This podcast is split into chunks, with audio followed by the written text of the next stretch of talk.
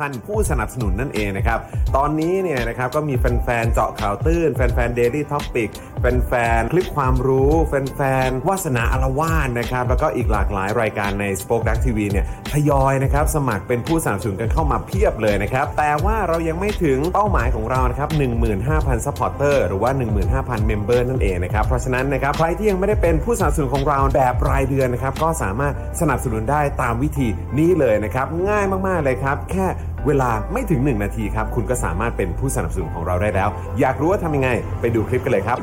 สำหรับคุณผู้ชมที่อยากสนับสนุนเราผ่านทาง Facebook Supporter นะครับ คลิกเข้าไปที่หน้าแฟนเพจของ Spoke Dark TV และรายการในเครือของเรา และกดปุ่ม Become a Supporter หรือกดปุ่ม Support Now ที่อยู่ใต้คลิปรายการของเราก็ได้ครับ และเข้าไปเลือกได้เลยนะครับ ว่าจะชำระเงินผ่านทางช่องทางไหน ไม่ว่าจะเป็นบัตรเครดิตเดบิต เครือข่ายมือถือ หรือ Wallet ต่างๆ ก็ง่ายนิดเดียวครับ พอคลิกเข้าไปแล้วก็อย่าลืมใส่ข้อมูลและรายละเอียดให้ครบถ้วนนะครับ พอครบถ้วนแล้วก็กดปุ่ม subscribe แค่นี้คุณก็เป็น supporter ของ Spoke Dark TV แล้วครับ สำหรับคุณผู้ชมที่อยากสนับสนุนเราผ่านทาง YouTube Membership นะครับ ง่ายมาก ๆ เลยครับ เพียงแค่กดที่ปุ่มจอยข้างปุ่ม subscribe ใน YouTube Channel ของเรานะครับ เมื่อกดปุ่มจอยแล้วนะครับ เลือกได้เลยนะครับ ว่าอยากจะสนับสนุนเราในแพ็กเกจไหนนะครับ และหลังจากนั้นครับ เลือกวิธีในการชำระเงิน และกรอกรายละเอียดให้ครบถ้วนนะครับ แล้วกดปุ่ม subscribe ครับ แค่นี้คุณก็เป็นเมมเบอร์ผู้สนับสนุนของเราแล้วครับ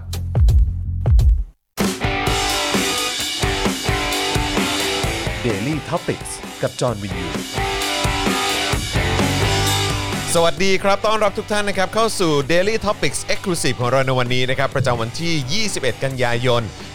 2564 นะครับ อยู่กับผมจอห์นวินยูสตูเป้นะครับนะฮะและแน่นอนนะครับมาอยู่กับเราแล้วนะครับ พี่แขกคำปากานะครับ สวัสดีครับพี่แขกครับ สวัสดีครับ สวัสดีครับ เป็นวินยูสกูเฟนจริง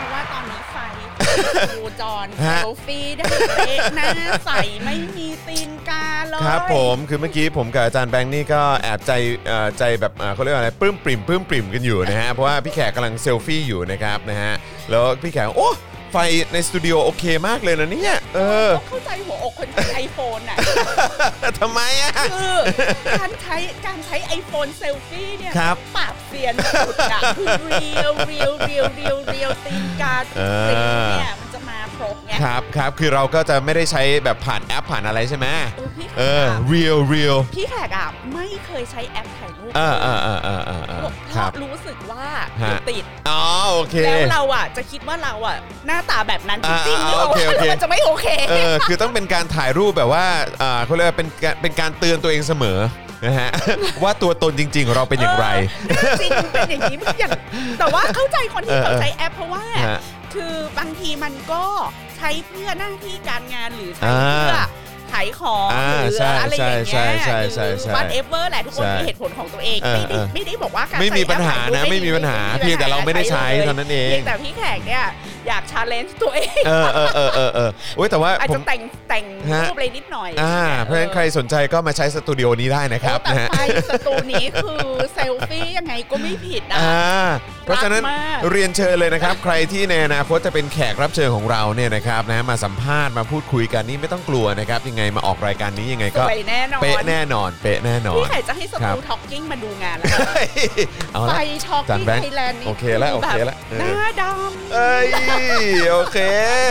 เฮ้ยเราเราไม่แย่เราไม่แย่เออำนะครับหน้าดำตลอดเลยอะ ก็เป็นดิฉันตกไฟเหรอเป็นหรืออะไรงี้ยเป็นผลจากการสนับสนุนของคุณผู้ชมนี่แหละครับนะฮะอะโอเคนะครับก็วันนี้นะครับอ๋อแล้วก็ดูแลการไลฟ์แล้วก็จัดรายการไปกับเราด้วยนะครับอาจารย์แบงค์มองบนถอนในใจไปพลางๆนะครับสวัสดีครับนะฮะอ่านะครับแล้วก็อย่างที่บอกไปโอ้โหในสตูดิโอของเรานี่นะฮะเอ่อแขกรับเชิญนะครับแล้วก็คอนเทนต์ของเรามีให้คุณผู้ชมติดตามกันแบบนี้นะครับเข้มข้นกันแบบสุดๆนะครับถูกใจเอ่อผู้ร่วมรายการของเราด้วยนะครับนะฮะก็มาจากการสนับสนุนของคุณผู้ชมนั่นเองนะครับซึ่งสำหรับวันนี้เราอัปเดตกันหน่อยไหมฮะอาจารย์แบงค์เอ่อวันนี้วันนี้มีตัวเลขอัปเดตมาแล้วใช่ไหมฮะว่าผู้สนับสนุนของเราคือเท่าไหร่เอ่ยตอนนี้อยู่ที่ 6,519 supporter ครับ6,519 supporter ก็ยัง อ่ายังยังยังยังอีกอีกอีกนิดหนึ่งอีกนิดหนึ่งนะครับนะฮะอ่าแต่ว่าวันนี้เราก็วันที่เท่าไหร่13 แล้วป่ะ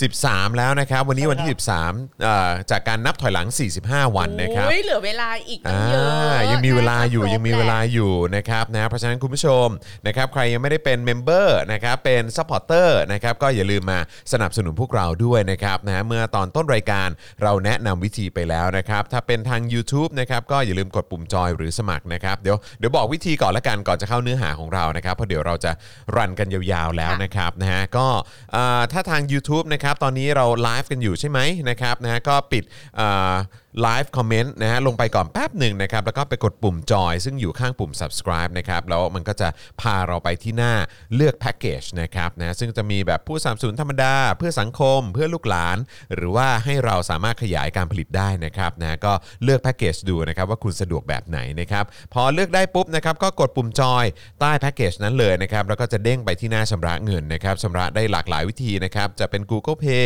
debit card credit card นะครับเครือข่ายโทรศัพท์มือถือนะครับหรือว่า wallet ต่างๆ เลือกได้หมดเลยนะครับนะแล้วก็ใช้เวลาในการกรอกแป๊บเดียวครับสองเอ่อสามสี่คลิกเท่านั้นเองนะครับแล้วก็กดยืนยันนะครับแค่นี้คุณก็เป็น member ทาง YouTube แล้วนะครับนะฮะแล้วก็เป็นการสนับสนุนพวกเรานะครับ ทาง Facebook นะครับก็ยิ่งง่ายเข้าไปอีกครับนะฮะใต้ไลฟ์นี้ข้างกล่อง comment ครับจะมีปุ่มสีเขียวอยู่นะครับรูปหัวใจเนี่ยครับนี่นะฮะกดปุ่ม Become a supporter ได้เลยนะครับแล้วก็หลังจากนั้นก็เลือกวิธีการชำระเงินเหมือนกันนะครับนะฮะก็มีหลากหลายช่องทางให้คุณสามารถเลือกชำระได้นะครับ credit card เครือข่ายมือถือ debit card ShopeePay PayPal wallet ต่างๆนะครับแล้วก็เข้าไปกรอกรายละเอียดนะครับ อ่านะฮะไม่ถึง 1 นาทีครับแป๊บเดียวก็เสร็จแล้วนะครับแล้วก็กดยืนยันแค่นี้คุณก็เป็น supporter ของเราแล้วนะครับหรือคุณจะส่งดาวเข้ามาให้กับพวกเราก็ได้นะครับนะฮะหรือว่าจะสนับสนุนเราผ่านทางบัญชีกสิกรไทยนะครับ0698975539หรือสแกน QR Code ก็ได้นะครับนะฮะอันนี้ก็จะเป็นช่องทางนะครับในการสนับสนุนเราแบบรายวันนะครับแต่ตอนนี้แคมเปญของเราคือผู้สนับสนุนรายเดือน 15,000 คนนั่นเองนะครับนะฮะตอนนี้ 6,000 กว่าแล้วนะครับ6,000กว่าแล้วนะครับนับถอยหลัง 45 วันนะครับเราจะต้องไปถึงเป้าหมายกันให้ได้นะครับนะฮะอะโอเคนะครับก็วันนี้เช่นเคยอ๋อวันนี้บอกก่อน คือจริง ๆ แล้วมีช่องทางในการสนับสนุนเราเพิ่มเติมด้วยก็คือ Spoke Dark Store นะครับ ไปช้อปปิ้ง เอ่อเสื้อยืดลายต่างๆ ได้นะครับแก้ว Spoke Dark นะครับหรือว่าจะเป็นถุงผ้าแมกเนตของเจาะข่าวตื้นก็ได้ด้วยเหมือนกันนะครับแต่วันนี้ผมใส่เสื้อก็ไพร่นี่คะมาใช่นะครับอันนี้กับพี่แขเอ่อกคำปากกานี่พี่แขกกับชันสาครับผมทำขายเองแล้วก็ขอแจ้งให้ทราบว่าหมครัดบแล้วหมดหมดนานแล้วด้วยหมดนานแล้วหมดแล้วและหมดานอนย่างแล้วที่ด้วยบอกว่าทุกคอลเลกชันที่ครัอบอกมาเป็น limited อืม เราจะทำไม่เกิน 250 ตัว 300 ตัวอะไรอย่างเงี้ยค่ะครับแล้วก็จะไม่ทำซ้ำไม่ครับทำเพิ่มครับอืมเพราะว่าแต่ที่จอห์นใส่เนี่ย ดังนั้นในเมื่อหมดแล้วเนี่ยไม่ได้ใส่มาเพื่อการโฆษณาครับผมใส่มาเพราะว่าวันนี้เราจะคุยกันเรื่องหนังสือหนังก็สือเล่มไพร่นี้นี่คะใช่นะคะนะครับเพื่อโฆษณาตัวพี่แขกนี่นะครับมันซึ่อะงไรเอาเออหนังสือตัวเองมาพูดเองก็ได้ด้วยเหรอ ก็มันก็เป็นเอ่อเหตุการณ์ที่พี่แขกพูดถึงเอ่อในเกี่ยวกับเรื่องของเนี่ยเหตุการณ์ที่มันเกิดขึ้นสำคัญด้วยแหละในนี่การมันเมืองไทย นี่มันคือความจะอวยตัวเองหรือเปล่า อะไรอันนี้อันนี้อันนี้อันนี้เล่มเล่มเล่มเท่าไหร่ฮะเล่มสองเล่มสองใช่ไหมจริง ๆมี 3 เล่มใช่ไหมมีเล่มหนึ่งเล่มสองเล่มสาอ่ามทีนี้ครับเล่มหนึ่งเนี่ยผมมันอ่ามันเหมือนก่อนมีรัฐประหารอ่าครับผมมั้งคือตอนนี้จำไทม์ไลน์ชีวิตตัวเองไม่ค่อยได้ครับเลยจอนผมโอ้พี่มันแขกมันยาวนานมากพี่พี่แขกแบบว่าอยู่ในทุกเหตุการณ์เอางี้ดีกว่า เออครับ ผม จริงเหรอก็ไม่ก็พี่แขกก็ ก็ ตั้งแต่ตอน 49 แล้วป่ะเออ แล้วก็แบบว่าเข้มข้นมากก็คือติดตามแล้วก็ส่งเสียง voice เรื่องราวเหล่านี้มาเยอะมากอะ เมื่อคืนเมื่อคืนในรายการ Talking Thailand ค่ะ คุณผู้ชมมันตลกมาก เพราะว่าไปจัดรายการกับพี่ถึกใช่ป่ะ ใช่ แล้ว e-voice เนี่ยนะ ก็ดันออกคอลเลกชันเสื้อใหม่ คุณผู้ชมสวยมาก เป็นเสื้อ oversize แบบวัยรุ่นใส่ตอนนี้เขาฮิตใส่เสื้อ oversize ใช่ไหม แล้ว ลายบนเสื้อคือ แล้วเป็นแบบวันแรกดีเดย์ที่จะต้องโ ปล่อยปล่อยเสื้อตัวนี้ ปล่อยเสื้อตัวใช่นี้เออแล้วก็ดันเป็นวันที่แขกกับพี่ดึกจัดรายการด้วยกันอืมเสื้อเขียนว่า remember who the real enemy is อืมจำไว้ให้ดีนะมึง ว่าศัตรูที่แท้จริงของมึงคือใคร โอ้โห แล้วก็แล้วก็ออกมาในวันที่พี่แขกกับพี่ถึกแบบว่า จัดรายการด้วยกันและ เข้าใจว่าน่าจะเป็นวันสองวันใช่ไหมใช่ เออหลังจากที่มีประเด็นดราม่ามีดกัรานม่าในโซเชียลซึ่งผมก็เป็นเพื่อนกับทั้งสองท่านใน Facebook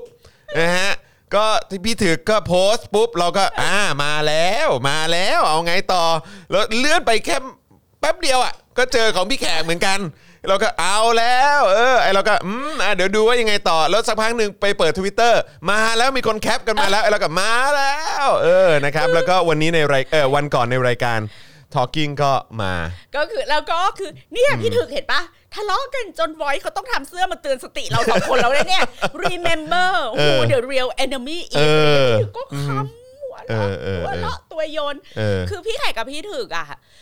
คือเถียงกันทุกเรื่อก็งตามสไตล์นี้อยู่แล้เถียงวกันทุกเรื่องและเถียเป็นงอกัย่านงนี้ทุกมานานแล้ววันตั้งแต่เรื่องมดจากถ้วยโต๊ะแก้วกาแฟพี่พี่ถึกโต๊ะพี่ถึกต้องแบบเดินมาโต๊ะทำงานพี่แขกอะไรอย่างเงี้ยอืมว่าอืมพี่ถึกอืมทำไมมดเยอะอย่างงี้คือทะเลาะกันทุกเอเรื่อองเออเออเออเออเพราะฉะนั้นก็คือคือหลายคนอาจจะคิดว่าแบบเออมีปัญหาอะไรกันหรือเปล่าจริง ๆ คือ มันเป็นเรื่องปกตินะครับแต่ในการถกเถียงแต่กันก็นะฮะแต่ก็เข้าใจได้ เพราะว่า เออผู้คนอีกหมื่นแสนล้านคนที่เขาไม่ได้รู้ว่าเขาไม่เรารู้เบื้องหลังสนิทกันเป็นยังไงแค่ไหนใช่เพราะว่าเนี่ยไปด้อยค่าพี่ถึกดูซิไปว่าพี่ถึกกินอาหารผิดสำแดงด้อยค่าจ่าจ่าจ่าจ่าอะไรอย่างเงี้ยเดี๋ยวเดี๋ยวแต่เดี๋ยวพี่ถึกไปกินอะไรมาผิดเนี่ยเออคือเราก็พูดด้วยน้ำเสียงแบบฮะเหมือนเราเดินสวนครัแกบแล้วอะไรอีกแล้วพี่ถึกเนี่ยเนี่ยเนี่ยเนี่ยเนี่ยอะไรเนี่ยอะไรนี่มีเนี่ยคนบอกว่าเออต้องเห็นใจคุณจิ๊บบ้าง โอ้ยจะเป็นบอกเป็นว่าคนห้ามเป็นคนห้ามศึกแหละฮะหรือว่าอะไรฮะไม่ได้เออ ห้ามค่ะจิ๊บเนี่ยเออ ตัวเสียมอันนี้คุณจิ๊บนั่งกดปากกากดแล้วกดอีกการแบบว่าแพนิอ๋อเหรอคแพนิค อ๋อเหรอฮะ ยังไงดีเนี่ยคุณบัสสึบอกว่า อ๋อเขาเป็นคู่จิ้นประชาธิปไตยหรือเปล่าฮะใช่เขาเป็นออนาเดชน์ยาย่ามาอ่าตลอดเวลาแล้วก็เวลาอยู่ในรายการทอ l k กิ้งก็คือเถียงกันแรงไงก็มันก็ต้องอย่างนั้นไงเถียกันแรงก็มันสนุกตรงนั้นแหละครับ คุณผู้ชม เถียงกันแรงหน้าดำได้เออ มันสนุกตรงนั้นแหละ คือจริง ๆ คือมันหายากมากนะครับ คุณผู้ชมอันนี้อันนี้ซีเรียสนะ มันหายากมากรายการที่จะที่เราจะได้เห็นแบบเขาเรียกว่าอะไรเป็นเป็นพันดิตนะฮะเป็นแบบว่าเออคล้ายๆเอ่อผู้ผู้ดำเนินรายการที่เขาถกเถียงกันขนาดนี้แล้คือวคือโอเคผมยอมรับว่าในต่างประเทศผมเห็นเยอะนะ แต่ในบ้านเราเราไม่ค่อยเห็นนะครับ แต่จงๆบ้านเราอะก็จะมีความติดดีอยู่นิดนึงด้วยนะจอนคือเวลาคนเถียงกันน่ะครับก็จะแบบว่าต้องเถียงกันด้วยเหตุผล ซึ่ง not not always like that นะคะเออคุณผู้ชมมนุษย์อะบางทีมันก็มีอารมณ์ไงใช่แล้วบางทีเราก็ไม่ได้มีเหตุผลตลอดเวลาใช่ซึ่งการเถียงโดยมีอารมณ์และไม่ได้มีเหตุผลตลอดเวลาอืมมันก็เป็น มันก็เป็นส่วนหนึ่งของความเป็นมนุษย์ด้วยเหมือนกันนะคะอืมแล้วก็หลาย ๆ ครั้งที่พี่แขกกับพี่ดึกเถียงกันหรืออมอะไรอย่างเงี้ยอืมเราเราไม่ได้แครี่ว่าฉันจะต้องดูดีหรืออมมีเหตุผลอืมต่อหน้ากล้องอืมตลอดเวลาอืมแต่ทั้งหมดเนี้ยมันก็คือ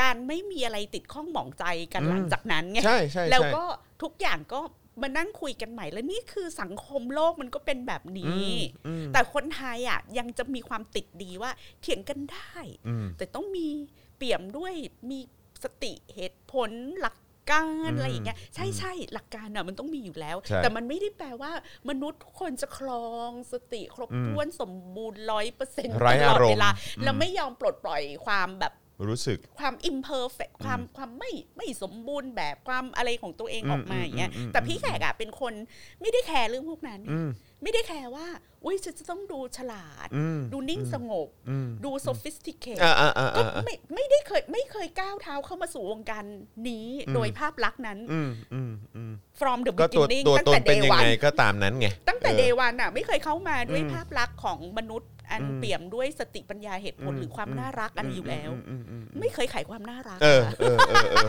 มันมันไม่ใช่สไตล์เรา มันไม่ใช่สไตล์เรา แต่ว่าอีกหนึ่งอย่างที่ผมชอบคืออะไรรู้ป่ะผมชอบผมชอบความเป็น real television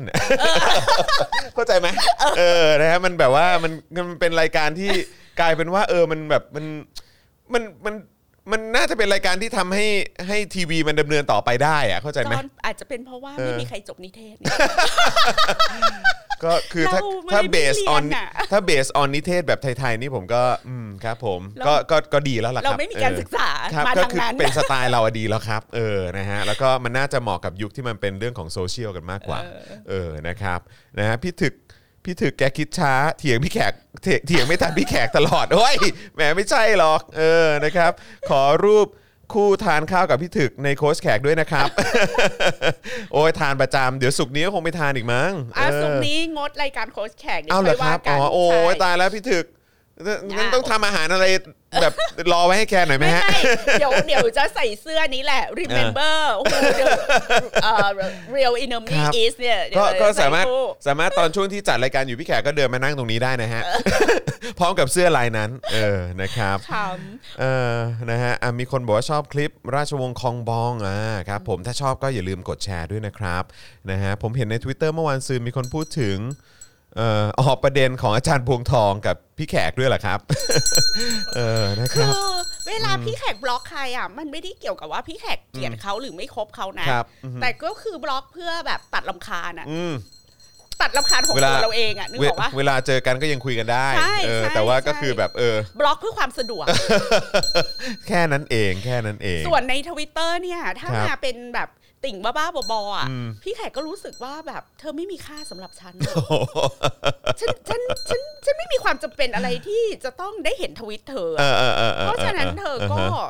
ไม่ต้องเห็นทวิตฉันหรอก แล้วมันก็จะมีคนประเภทแบบว่า เนี่ยนะ ทนดูไม่ได้เลยคำปากกาเนี่ยไล่มีดแบบเปิด เปิดไปตรงไหนแล้วเจอคำปากกาต้องรีบปิดอ๋องั้นกูบล็อกมึงเลยจ้ากูช่วยกูช่วยที่จะทำให้มึงอะไม่ต้องเห็นกูก็จะได้ไม่ต้องเห็นอีกหนึ่งใช่ไหมช่องทางกูอำกูอำนวยความสะดวกนี่บริการให้เลยให้เอาเนี่ยเกียรติกูมากดิกูบล็อกให้ อ้าวแต่ว่าก็โอนกันมาได้นะครับนะฮะก็โอนกันมาได้นะครับนะฮะก็รู้ยังไงก็มีก็อยากกดเข้ามาดูบ้างแหละเออนะครับยังไงเชิก็ ญเชิญช่องเออทางซื้อน้ำพริกอ่าทางช่องเออ เชิญช่องทางโอนเงินตอนนี้ตอนนี้คือล็อตเท่าไหร่แล้วฮะเนี่ยรถเจ็ดทำไมเราไม่มีแบบเซนส์ทำอะไรอย่างนี้ได้เนาะอาจารย์แบงค์เนาะไม่งั้นเราก็คงแบบไม่ต้อง ขายขายน้ำพริกแบบว่ามา ฟันดิ้งรายการการเมือง มันฟลุก สป็อกดักเลสเตอรองเอออะไรอย่างเงี้ยเหรอ คือแบบถ้าทำอย่างนั้นได้ก็คงแบบคุณผู้ชมครับ เออไม่ต้องมาเรื่องของแบบช่วยเป็น supporter เราด้วยนะครับอะไรอย่างเงี้ย สั่งสั่ง LINE MAN มาก็บอกอย่างเงี้ยเออแต่เราไม่มี sense เรื่องนี้จริงๆนะฮะเออนะครับก็เลยต้องให้คุณผู้ชมแบบว่าสนับสนุนเราแบบนี้ดีกว่า นะครับสำหรับรายการการเมืองหรือว่ารายการเกี่ยวกับสังคมอะไรแบบนี้นะครับอะโอเคครับ เพื่อไม่ให้เป็นการเสียเวลานี่11โมงแล้วนะครับ11โมงนิดๆแหละนะครับ วันนี้เราจะมาคุยเอ่ออย่างที่บอกไปผมใส่เสื้อก็ไพร่นี่คะนะครับ ซึ่งอันนี้ก็เป็นซีรีส์นะเราเรียกว่าเป็นซีรีส์หนังสือ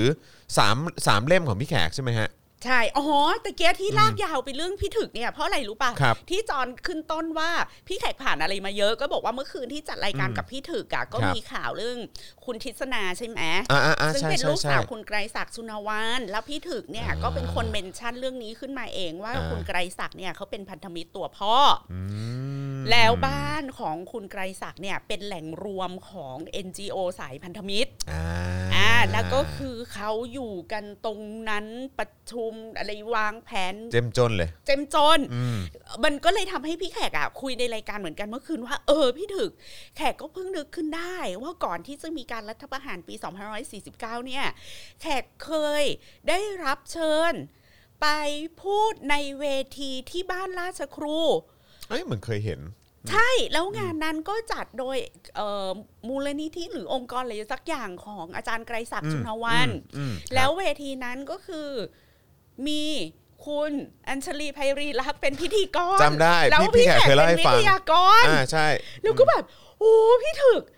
คือรัฐประหารปี 49 มันเพิ่งผ่านมา 15 ปีอะแต่ในความรู้สึกอะมันเหมือนชั่วกับชั่วกันชั่วกันละประวัติศาสตร์แล้วมันนานๆมีหลายสิ่งหลายอย่างที่เราลืมไปแล้ว ลืมไปแล้วจะโดยสิ้นเชิงแล้วพี่แขกเนี่ยก็จำเหตุการณ์นี้ไม่ได้เลยนึกออกปะมันไม่เหลืออยู่ในความทรงจำเลย จนกระทั่งพี่แขกอะไปงานอะไรสักงานหนึ่งอะแล้วก็มีคนเดินมาทัก แล้วก็บอกว่าพี่แขกจำหนูได้ไหมคะ หนูเป็นเลขาอาจารย์โต้ง แล้วหนูอะคือคนที่เชิญพี่แขกอะไปไปงานพูดวันนั้นแหละ วันนั้นแล้ววันนั้นสิ่งที่พูดอะก็พูดเรื่องคดีซื้อขายที่ดินรัชดาของคุณหญิงพจมาน อ่าแล้วพี่แขกอะไปแล้วก็แบบเหวอเอออะคือแบบเขาคุยเรื่องอะไรกันอะทำไมมันไม่ตรงกับที่เราเตรียมมาแบบคือคือเรา คือคือทางเวทีมันคือการแบบ โจมตีทักษิณแบบอืมสุดอืมสุดสุดสุดสุดสุดสุดสุดแต่ตอนนั้นนะมันยังมันยังไม่ใช่มันยังไม่มีการรัฐประหารปีสี่เก้าอะ มันไม่ได้มีบรรยากาศแบบนี้ดีกว่า เออ เราก็คิดว่าเออมันก็เป็นการจัดเวทีเพื่อวิพากษ์วิจารณ์ตรวจสอบการทำงานของนักการเมืองนึกออกถกปะเถียงอย่าง civilized แต่แต่เราอะพี่แขกก็อยู่ในทีมวิจารณ์อ่าโอเคเพราะว่าพี่แขกก็เป็นคอลัมนิสต์และอย่างที่พี่แขกบอกอะค่ะ ก่อนปี49เนี่ย มันคอลัมนิสต์ทุกคนเนี่ยก็ทำงานบนฐานคิดที่ว่าเรามีหน้าที่ตรวจสอบการทำงานของรัฐบาลอืมเรามีหน้าที่ชอนไชไปทุกหนทุกแห่งอืมใน project รัฐบาล แล้วก็อืมหาจุดบกพร่องของมันมาวิจารณ์ให้ได้อะครับต่อผมให้มันเป็นโครงการที่ดีนโยบายที่ดี perfect แค่ไหนแค่ไหนก็เราตามก็ต้องหาจุดอ่อนแล้วก็พอยจุดอ่อนอันนั้นออกมาเพื่อให้เกิดการปรับปรุงอืมหรือแก้ไขบทสนทนา whatever อะไรอย่างเงี้ยแล้วเขาอะ คนที่เชิญหรือคณะทำงานนั้นอะก็ต้องเข้าใจว่าพี่แขกอะเป็นทีมเดียวกันกับเขานึกออกไหมที่จะไปร่วมบอกว่านี่มันแย่มากนี่มันเลวมากนี่มันโกง แต่เราก็แบบอืมแต่เรื่องเนี้ยมันไม่แบบนั้นนี่หว่าอะไรอย่างงี้ไงก็ เออ แต่ว่าจำจำรายละเอียดอะไรไม่ได้เลยเพียงครับแต่เออเราก็เคยอยู่ใน panel เดียวกันเนาะอะไรอย่างเงี้ยอืมแต่ว่าแต่ว่าก็คือจำบรรยากาศได้ว่าเป็นยังไง หลังจากที่มีคนมาทักอ่าว่า ตอนนั้นก็มันก็เริ่มระลึกชาติเริ่มระลึกได้ได้ละแต่จอนเชื่อไหมว่า ก่อนหน้านั้นพี่ไม่เคยจำได้เลย ว่าพี่เคยไปที่บ้านหลังนั้น เคยไปขึ้นเวทีเคยไปพูดอะไรอย่างเงี้ยอืมเอออ แล้วก็จากมาแบบงงครับๆแล้วผมเข้าใจว่าภาวะที่จากมาแบบงงๆอะมันก็เลยทำให้เราแบบลืมไปเลยว่ามีสิ่งนั้นเกิดขึ้นในชีวิตครับผมแล้วเช่นเดียวกันคุณผู้ชมแขกอะกลับไปอ่าน ทบทวนบทเอ่อ กะไอ้คอลัมน์ที่ถูกนำมารวมเล่มในครับก็ไพร่นี่ค่ะ เล่มสองเนี่ย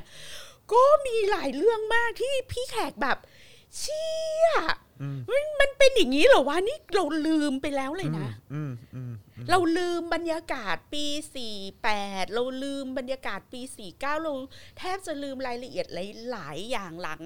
เกิดการรัฐประหารแล้วอืมลืมข้อถกเถียงลืมลืมลืมหลายอย่างมากอืมอืมอืมอืมแล้วมันไม่น่าเชื่อว่า การเมืองมันพลิกผันมาในปีเนี้ยแบบแบบได้ขนาดนี้งงๆเนอะงงงๆอือืมมอืมก็เลยแต่ว่าเล่มหนึ่งเนี่ยมันยังมีเรื่อง เรื่องวิจารณ์กระทรวงวัฒนธรรม ยังเป็นเรื่องวัฒนธรรมค่อนข้างเยอะ ครับผม แต่อันนั้นก็คงเป็นก่อนรัฐประหารแหละ ก่อนรัฐประหารใช่คาบใช่เกี่ยว แต่ว่าไอ้เล่มสองเนี่ยมันจะเป็นเรื่องที่แบบเริ่มเข้มข้นอืมเออมันจะเป็นเรื่องเหตุการณ์ปี 50 51อืมเอาอย่างนี้มันตลกมากเลยนะจอนเพราะมีมีหลายอย่างอะรวมที่เขาโค้ดมาเนี่ย เพราะว่าสิ่งที่มันอยู่ในหนังสือเล่มเนี้ยมันก็คือเป็นสิ่งที่ยังอยู่ในบทสนทนาและข้อถกเถียงว่าด้วยอะไรคือประชาธิปไตยอืมอะไรคือสิ่งที่เรียกว่าคนดีคนไม่ดียังยังมีอยู่ครบ เช่นอืมชาวบ้านไม่เข้าใจว่าประชาธิปไตยที่แท้จริงคืออะไรอืมคนทั่วไปเรียกร้องสิทธิมนุษยชน แต่คนฉลาดเรียกร้องสิทธิที่จะพ้นทุกข์อืม ทำยังไงคนไทยจะเข้าใจนะว่าบ้านเมืองที่มีวัฒนธรรมต่างกันประวัติศาสตร์ต่างกันดินฟ้าอากาศต่างกัน จะให้มาใช้ประชาธิปไตยชุดเดียวกันได้ไง มันต้องประยุกต์ให้เหมาะสมกับสภาพสังคมเราเอง คือตอนนั้นน่ะสลิมที่ออกมาต่อสนับสนุนรัฐประหารนะคะครับเขาก็บอกว่าเขาสนับสนุนประชาธิปไตยอ่าๆๆแต่เขาต้องการประชาธิปไตยที่เหมาะสมกับดินฟ้าอากาศของประเทศไทยค่ะ ต้องต้องยูนิคใช่ไหมฮะแล้วพอคนออกไปประท้วงอือฮึ เรียกร้องประชาธิปไตยครับสลิมก็จะพูดว่ามันจะดีกว่าไหม ถ้าทุกคนกลับบ้านไปทำหน้าที่ของตนเองให้ดีที่สุดอืมเลิกด่าคนอื่น แล้วลงมือทำอะไรสักที โอ้ยมันก็ยังใช้กันอยู่ทุกวันนี้เนาะจนสังคมไทยไม่ไปไหนเลยนะใช่ปีนี้ปี 2500 เท่าไหร่ เออหกสิบสี่ครับ อันนั้นคือปี 2551 ครับผมชาวบ้านอยู่กับความจนโดยไม่คิดว่าความจนเกิดจากอะไร ถ้าพวกเขารู้จักอยู่แบบพอเพียง ก็คงไม่ต้องออกมานอนกลางถนนต่อสู้เพื่อนักการเมืองชั่ว นั่นไง นั่นไงเหมือนกันเลย ไม่ได้ต่างกัน ไม่ได้ต่างกัน ถ้าคุณรู้จักอยู่แบบพอเพียง คุณจะไม่ต้องมานอนกลางถนน ต่อสู้เพื่อนักการเมืองชั่วทำไมคนไทยด้วยกันไม่รักกันเกิดมาเป็นคนเหมือนกันจะทะเลาะกันไปทำไมกลับมารักกันเถอะอะ เมื่อได้เข้าใกล้ธรรมชาติ ก็รู้สึกว่าตัวเราเล็กมาก โอ้โห ดังนั้นอย่าพยายามจะไปทำอะไรที่เกินความสามารถของเราอ่าเลยครับหันมาผมบูชาธรรมชาติกันเถอะโอ้อันนี้ก็จจะเป็นในแวดวงการบันเทิงไทยก็จะเป็นประมาณนี้นะฮะ ซึ่งทุกอย่างนี่ก็คือเห็นหมดอย่างไอ้อะไรนะ คนไทยรักกันอะไรต่างๆนี่ก็ยังเป็นคล้ายๆ wording เดียวกับที่ที่เราก็ได้ยินประยุทธ์พูดนะเข้าใจไหมแล้วแล้วเอข้ออถูกเขียนทุกอย่างวนเวียนอยู่ที่เดิม อันครับนี้นะคะ เป็นเรื่องเออหนังเรื่อง Insects in the อ่า Backyard คุณโดนคุณก๊อฟธันวาลินเออครับผม โดนแบนใช่ไหมอืมแล้วพี่แขกก็เขียนบทความบอกว่า ถ้าเรายอมรับการร่วมเพศระหว่างพระอภัยมณีกับ ถ้าเรายอมรับการร่วมเพศระหว่างพระอภัยมณีกับนางผีเสื้อสมุทรหรือนางเงือกที่เป็นกึ่งสัตว์กึ่งคนได้ทำไมเราจะยอมรับการร่วมเพศของผู้ชายกับกระเทยไม่ได้ ใช่ ใช่ ใช่ จริง จริง จริง จริง นั่นน่ะสิทำไมกับแบบ กับปลายังได้เลยอะไรอย่างเงี้ยเข้าใจปะกับครึ่งคนครึ่งปลายเอไงออะไรอย่างเงี้เงี้ยเออ ใช่แล้วก็แล้วทุกคนอ๋อโอเค แล้วก็ routing คือแบบว่าเชียร์ด้วยนะ เชียร์ให้แบบว่าคู่พระอภัยมณีกับนางเงือกนี่โอเคด้วยนะ อะไรอย่างเงี้ยเข้าใจปะคือแบบว่า แต่แบบ แต่อย่างอื่นไม่ได้นะ เข้าใจไหมเออ แล้วก็ เออตอนนั้นน่ะ มีพวกนักเขียนค่ะทั่วประเทศไทยเลย มีแพลนที่จะต้องปฏิรูปจิตสำนึกประชาชน ออกแคมเปญปฏิรูปจิตสำนึกประชาชน พี่แขกก็เลยบอกว่าท่านนักเขียนทั้งหลายชาติที่แล้วเกิดเป็นหัวไม่ตีนขวาฮิตเลอร์เหรอคะ ถึงเออได้คิดอะไรแบบนี้ออกมาได้ คือเออคิดจะปฏิรูปจิตสำนึกอะไรอย่างเงี้ยโอ้ยแต่ตอน Insert in the Backyard นี่จำได้เลย เพราะว่าอันนั้นก็พูดในเจาะข่าวตื้อเหมือนกันอืมนะครับก็แบบ โอ้โหต่แล้วก็แต่พี่แขกพูดได้แบบ มีบทคตรงวามกว่าเยอะเลยเออ ชื่อว่าความรักทำให้คนตาบอด อืม สังคมที่ไม่ยอมให้ใช้ความรักมาบังคับเอ่อสังคมที่บังคับให้รักโดยไม่มีสิทธิ์ตั้งคำถามต่างหากที่เราต้องการ อืม เดี๋ยวเลยไม่ใช่ สังคมที่ไม่ยอมให้ใช้ความรักมาบังคับให้รักโดยไม่มีสิทธิ์อืม ตั้งคำถามต่างหากที่เราต้องการอืมหาใช่สังคมเปี่ยมรักฟุ้งเฟอ้อไปด้วยอารมณ์ฟูมไฟายดราม่าซาบซึ้งน้ำตาไหลพรากอืมยุคซาบซึ้งอะอืมก็มา ใช่ใช่โอ้มันเป็น wording จริงการเยียวยาหัวใจคนรักโรงหนังนั้นกระทำอยู่บนหยดน้ำตาของกี่ล้านประชาชนที่สมสารกลับบ้าน อันนี้ก็เป็นเรื่องแบบความอะไรอะเขาจะทุบรื้อโรงหนังหรืออะไรสักอย่างๆอืมอืม แล้วในบทความชื่อว่าโรงทานเนี่ยสิ่งที่เออเขาโค้ดมาก็คือความสำเร็จของระบบการศึกษาไทยอืมคือกระบวนการทำให้คนมีการศึกษากลายเป็นคนไร้การศึกอืษามถูกต้องครับ ถูกต้องเลยครับ การยืนหยัดในหลักการประชาธิปไตยกลายเป็นการล้มเจ้า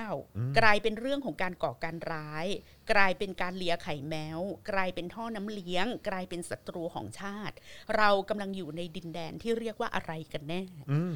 ดูคุณผู้ชมมันมีอะไรเปลี่ยนไปบ้างคะ มันยังเหมือนเดิมฮะเนี่ย exactly ทุกแล้วถ้อยคำที่เขียนไปปี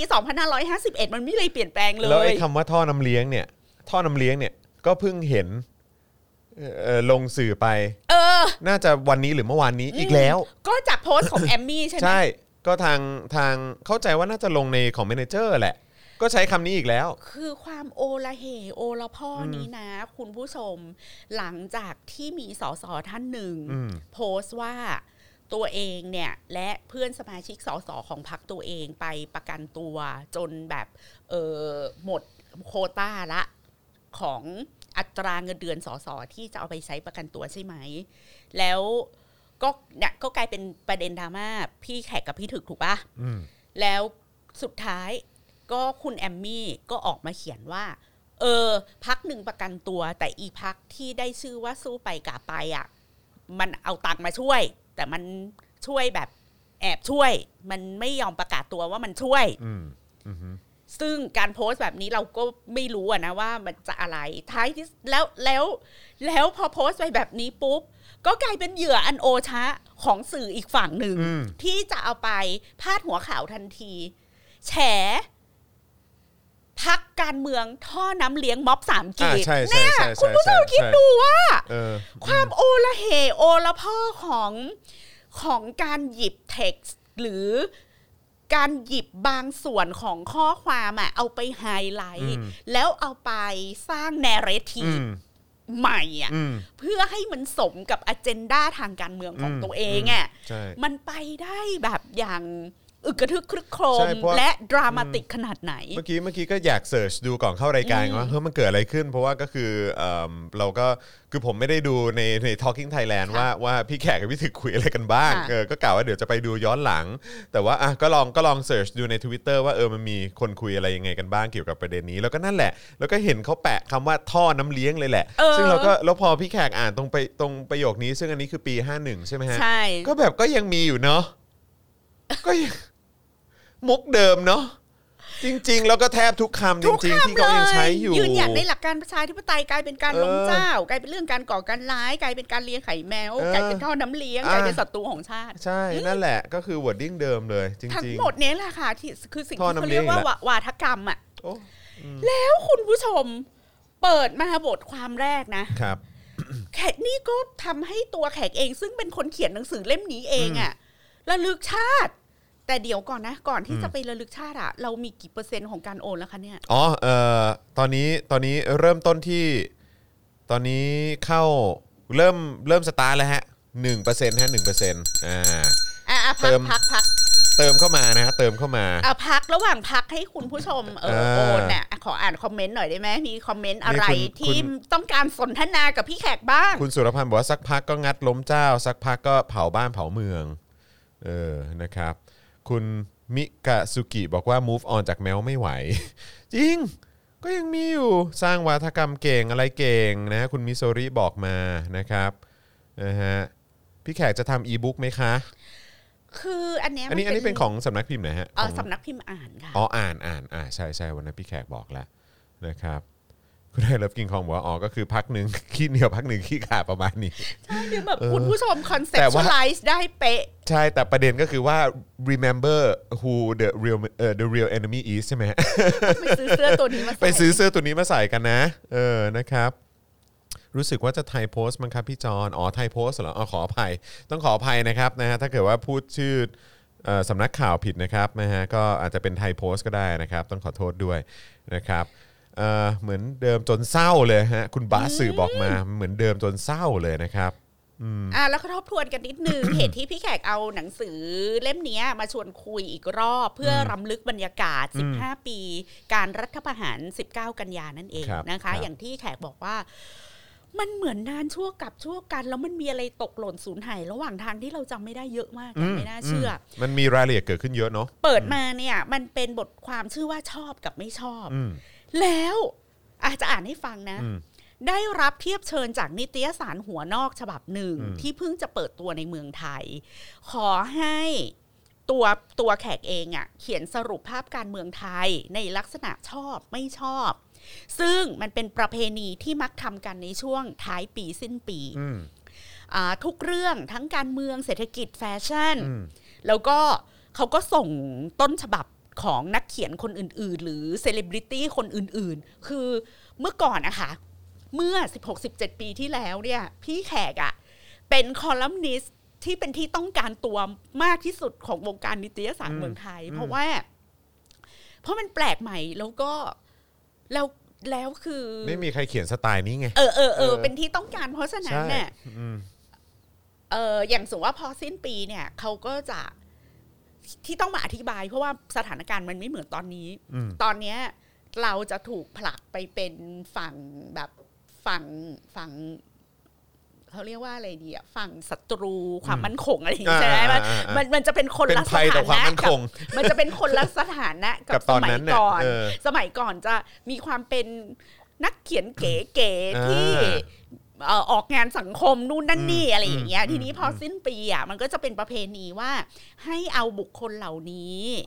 มาเป็นเทรนด์เซตเตอร์ใช่ใช่ใช่ตอนช่วงสิ้นปีงานงานจะยิ่งแน่นเข้าไปอีก เออ แล้วก็อะไรชอบอะไรไม่ชอบแล้วก็ในนิตยสารหัวนอกที่เป็นภาษาไทยอะอืมเขาก็จะต้องทำอะไรออยากย่างเงี้รู้ยเลยเล่มไหน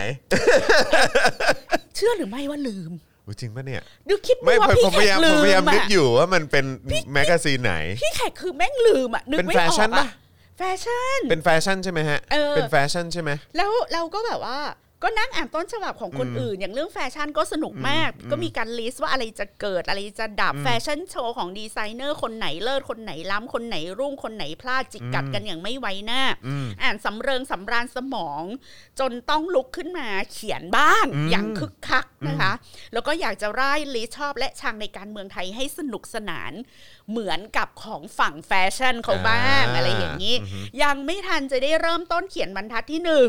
กองบอกอที่ได้รับมอบหมายมาดูแลส่วนที่ดิฉันเขียนก็โทรศัพท์มาบอกว่า เจ้านายสั่งมาว่าเรื่องการเมืองห้ามเขียนถึงทักษิณนะพี่ คุณผู้ชมนี่ก็ตั้งกำลังแต่จะตอนเล่านั้นแล้วเหรอเออ ตั้งแต่ตอนนั้นแล้วเหรออันนี้อันนี้คือหลังรัฐประหารใช่ไหมฮะใช่บไหมทความเนี้ยเขาเขาเขาเขาได้ระบุปีไหมฮะ พี่แขกเออ เขาได้ระบุ แบบว่าเป็นลงในฉบับไหนอะไรอย่างงี้ไหมเออ หรืออาจจะเป็นช่วงท้ายก็ได้มั้งผมช่วไม่งแน่ใจท้ายเออนะคิดรับว่าหลังรัฐประหารน่าจะหลังแเนอะเออ น่าจะหลัง ฟังแล้วก็ร้องอ้าวฉันควรจะถอนตัวเสียตั้งแต่ตอนนั้น เพราะใครเล่าจะเขียนเกี่ยวกับการเมืองไทยได้โดยไม่พูดถึงทักษิณหลังรัฐประหารแล้วล่ะนั่นน่ะสิกระนั้นก็ยังอ้อมแอมบอกไปว่าจะพยายามเออแบบก็ก็อยากได้ตังค์ถ้าต้นฉบับไงอ่าอ่าอ่าก็จะพยายามเขียนผลของความพยายามออกมาดังนี้ อันนี้ก็คือเอาสิ่งที่เขียนให้นิตยสารเล่มนั้นน่ะมามามาลงในมติชนใหม่อะอืมอืมเป็นเรื่องยากที่จะระบุรักและชังของการเมืองปีปี 2009 ค่ะอืมเพราะกรอบของเวลาหนึ่งปีก็เหมือนการตัดเฉพาะเหตุการณ์ให้เหลือเพียงห่วงปีเดียว เราวกับว่าเหตุการณ์ที่เกิดในปีนี้ ไม่มีอะไรเกี่ยวข้องกับปีที่แล้วและปีที่ผ่านๆมาบลาบลาบลาเนาะเสี่ยงต่อการ ลดทอนรายละเอียด ขับเน้นเหตุการณ์ในเหตุการณ์หนึ่งลดทอนน้ำหนักของเหตุการณ์อื่นลง ทั้งที่ทุกเหตุการณ์ที่เกิดขึ้นอาจเกี่ยวเนื่องสัมพันธ์กัน เพราะฉะนั้นจะขอออกตัวก่อนว่า ทุกครั้งที่เราอ่าน list ชอบหรือไม่ชอบเราต้องอ่านด้วยความระแวดระวัง และสำนึกอยู่เสมอว่าธรรมชาติของการทำ list คือความหยาบโอ้เมื่อก่อนพี่แขกเขียนหนังสือละเอียดเนาะ มีการเตือนสติเออก่อนอ่านใช่ใช่ใช่เดี๋ยวนี้แหละกูด่าเลย เขาเรียกว่าไม่ไม่เสียเวลาคิดดูว่าเผด็จการมันทำลายความประณีตในชีวิตเราลงไปขนาดไหนครับคุณผู้ชมเมื่อก่อนนี้โอ้โหไหว้ครูแบบ ยาวมากเออเออขอเริ่มต้นจากความชังข้อที่หนึ่งชังที่สุดชัง forever ชังคำว่าประชาธิปไตยแบบไทยๆ เผด็จการทั่วโลกมักอ้างว่าประชาธิปไตยแบบตะวันตกไม่เหมาะกับวัฒนธรรมอันดีงาม และมีลักษณะเฉพาะตัวไม่เหมือนใครของตนนั่นไงสำหรับเมืองไทยนั้นกลุ่มอำนาจเก่าพยายามจะปกป้องระบอบเก่า ด้วยการอธิบายว่า เอาเมล็ดพันธุ์ต่างแดนมาปลูกในดินแดนเมืองไทยย่อมแคะแคระแกรนไม่เติบโต เป็นเพียงวาทกรรมที่กักขังมิให้ประชาชนได้ตระหนักถึงสิทธิเสรีภาพเบื้องต้น ที่ตนพึงมีที่สำคัญมันทำลายหลักการสิทธิมนุษยชนขั้นพื้นฐานที่เชื่อว่ามนุษย์เกิดมาเท่าเทียมกัน คุณผู้ชมทุกวันนี้แขกก็ยังต้องพูดเหมือนเดิมเป๊ะทุกคำนี่มัน 2021 นี่คือเขียนตอนปี 2009 2009 2009 พี่แขกพูดมาตั้งแต่ปี 2009 ข้อ 2 ชังข้อนี้ต่อเนื่องมาจากข้อข้อที่แล้วคือชังคำว่าลักษณะเฉพาะของสังคมไทย เราช่างเป็นสังคมที่มีความละเอียดอ่อนทางวัฒนธรรมไม่เหมือนใคร พุทธศาสนาเราดีเลิศน่ายกย่องไม่เหมือนใคร สถาปัตยกรรมเราอ่อนช้อยไม่เหมือนใคร อาหารเราอร่อยเกินกว่าใคร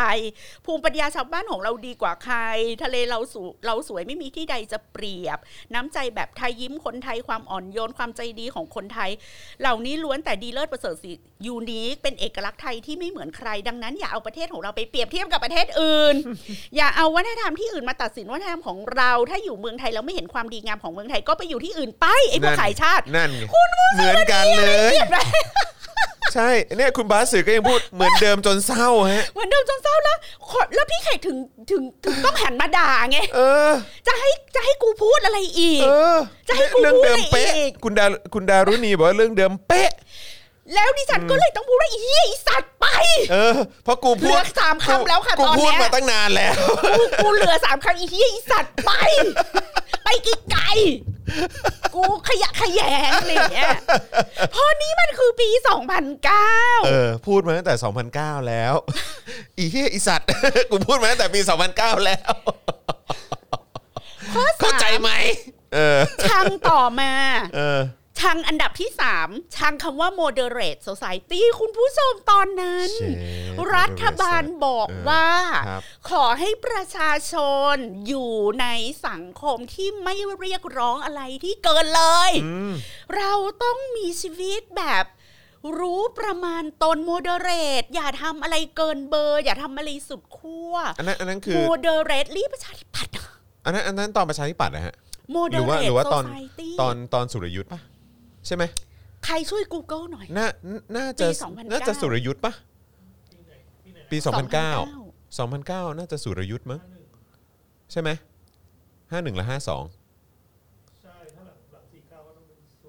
ก็น่าจะเป็นสุรยุทธ์เนอะเออแต่ว่าตอนนั้นไม่แน่ใจว่าเออแบบเขาเขาเขาเปลี่ยนหรือยัง แต่ว่าหลังจากนั้นก็ใช่ไหมฮะ แต่อันเนี้ยจำได้ว่ามันเป็นแคมเปญอืม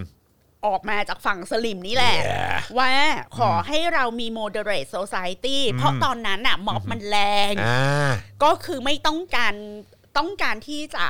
หยุดม็อบนปชหยุดกระแสม็อบนปชอ่าฮะ moderate แปลว่าพอประมาณ หรืออาจแปลว่าไม่ทะเยอทะยานใช่ไหมล่ะอืมอืม moderate society แปลแล้วน่าจะมีความหมายว่าสังคมที่รู้อยู่รู้เจียมอืมไม่ฟุ้งเฟ้อเห่อเห่อไม่ทะยานอยากจะเป็นนู่นเป็นนี่ ไม่อยากได้นู่นได้นี่เกินเอื้อมสุดเขาให้มาเท่าไหร่ก็รับไว้เท่านั้นแล้วรับมาอย่างสุขใจไม่ดิ้นรนไม่ต่อสู้อืมเหมือนตู้ปันสุกไงอ่าอ่าอ่าใช่ใช่ใช่ใช่ใช่ถ้าว่าในความหมายอย่างเป็นทางการของมันคือโครงการคิดอย่างยั่งยืน อ๋ออา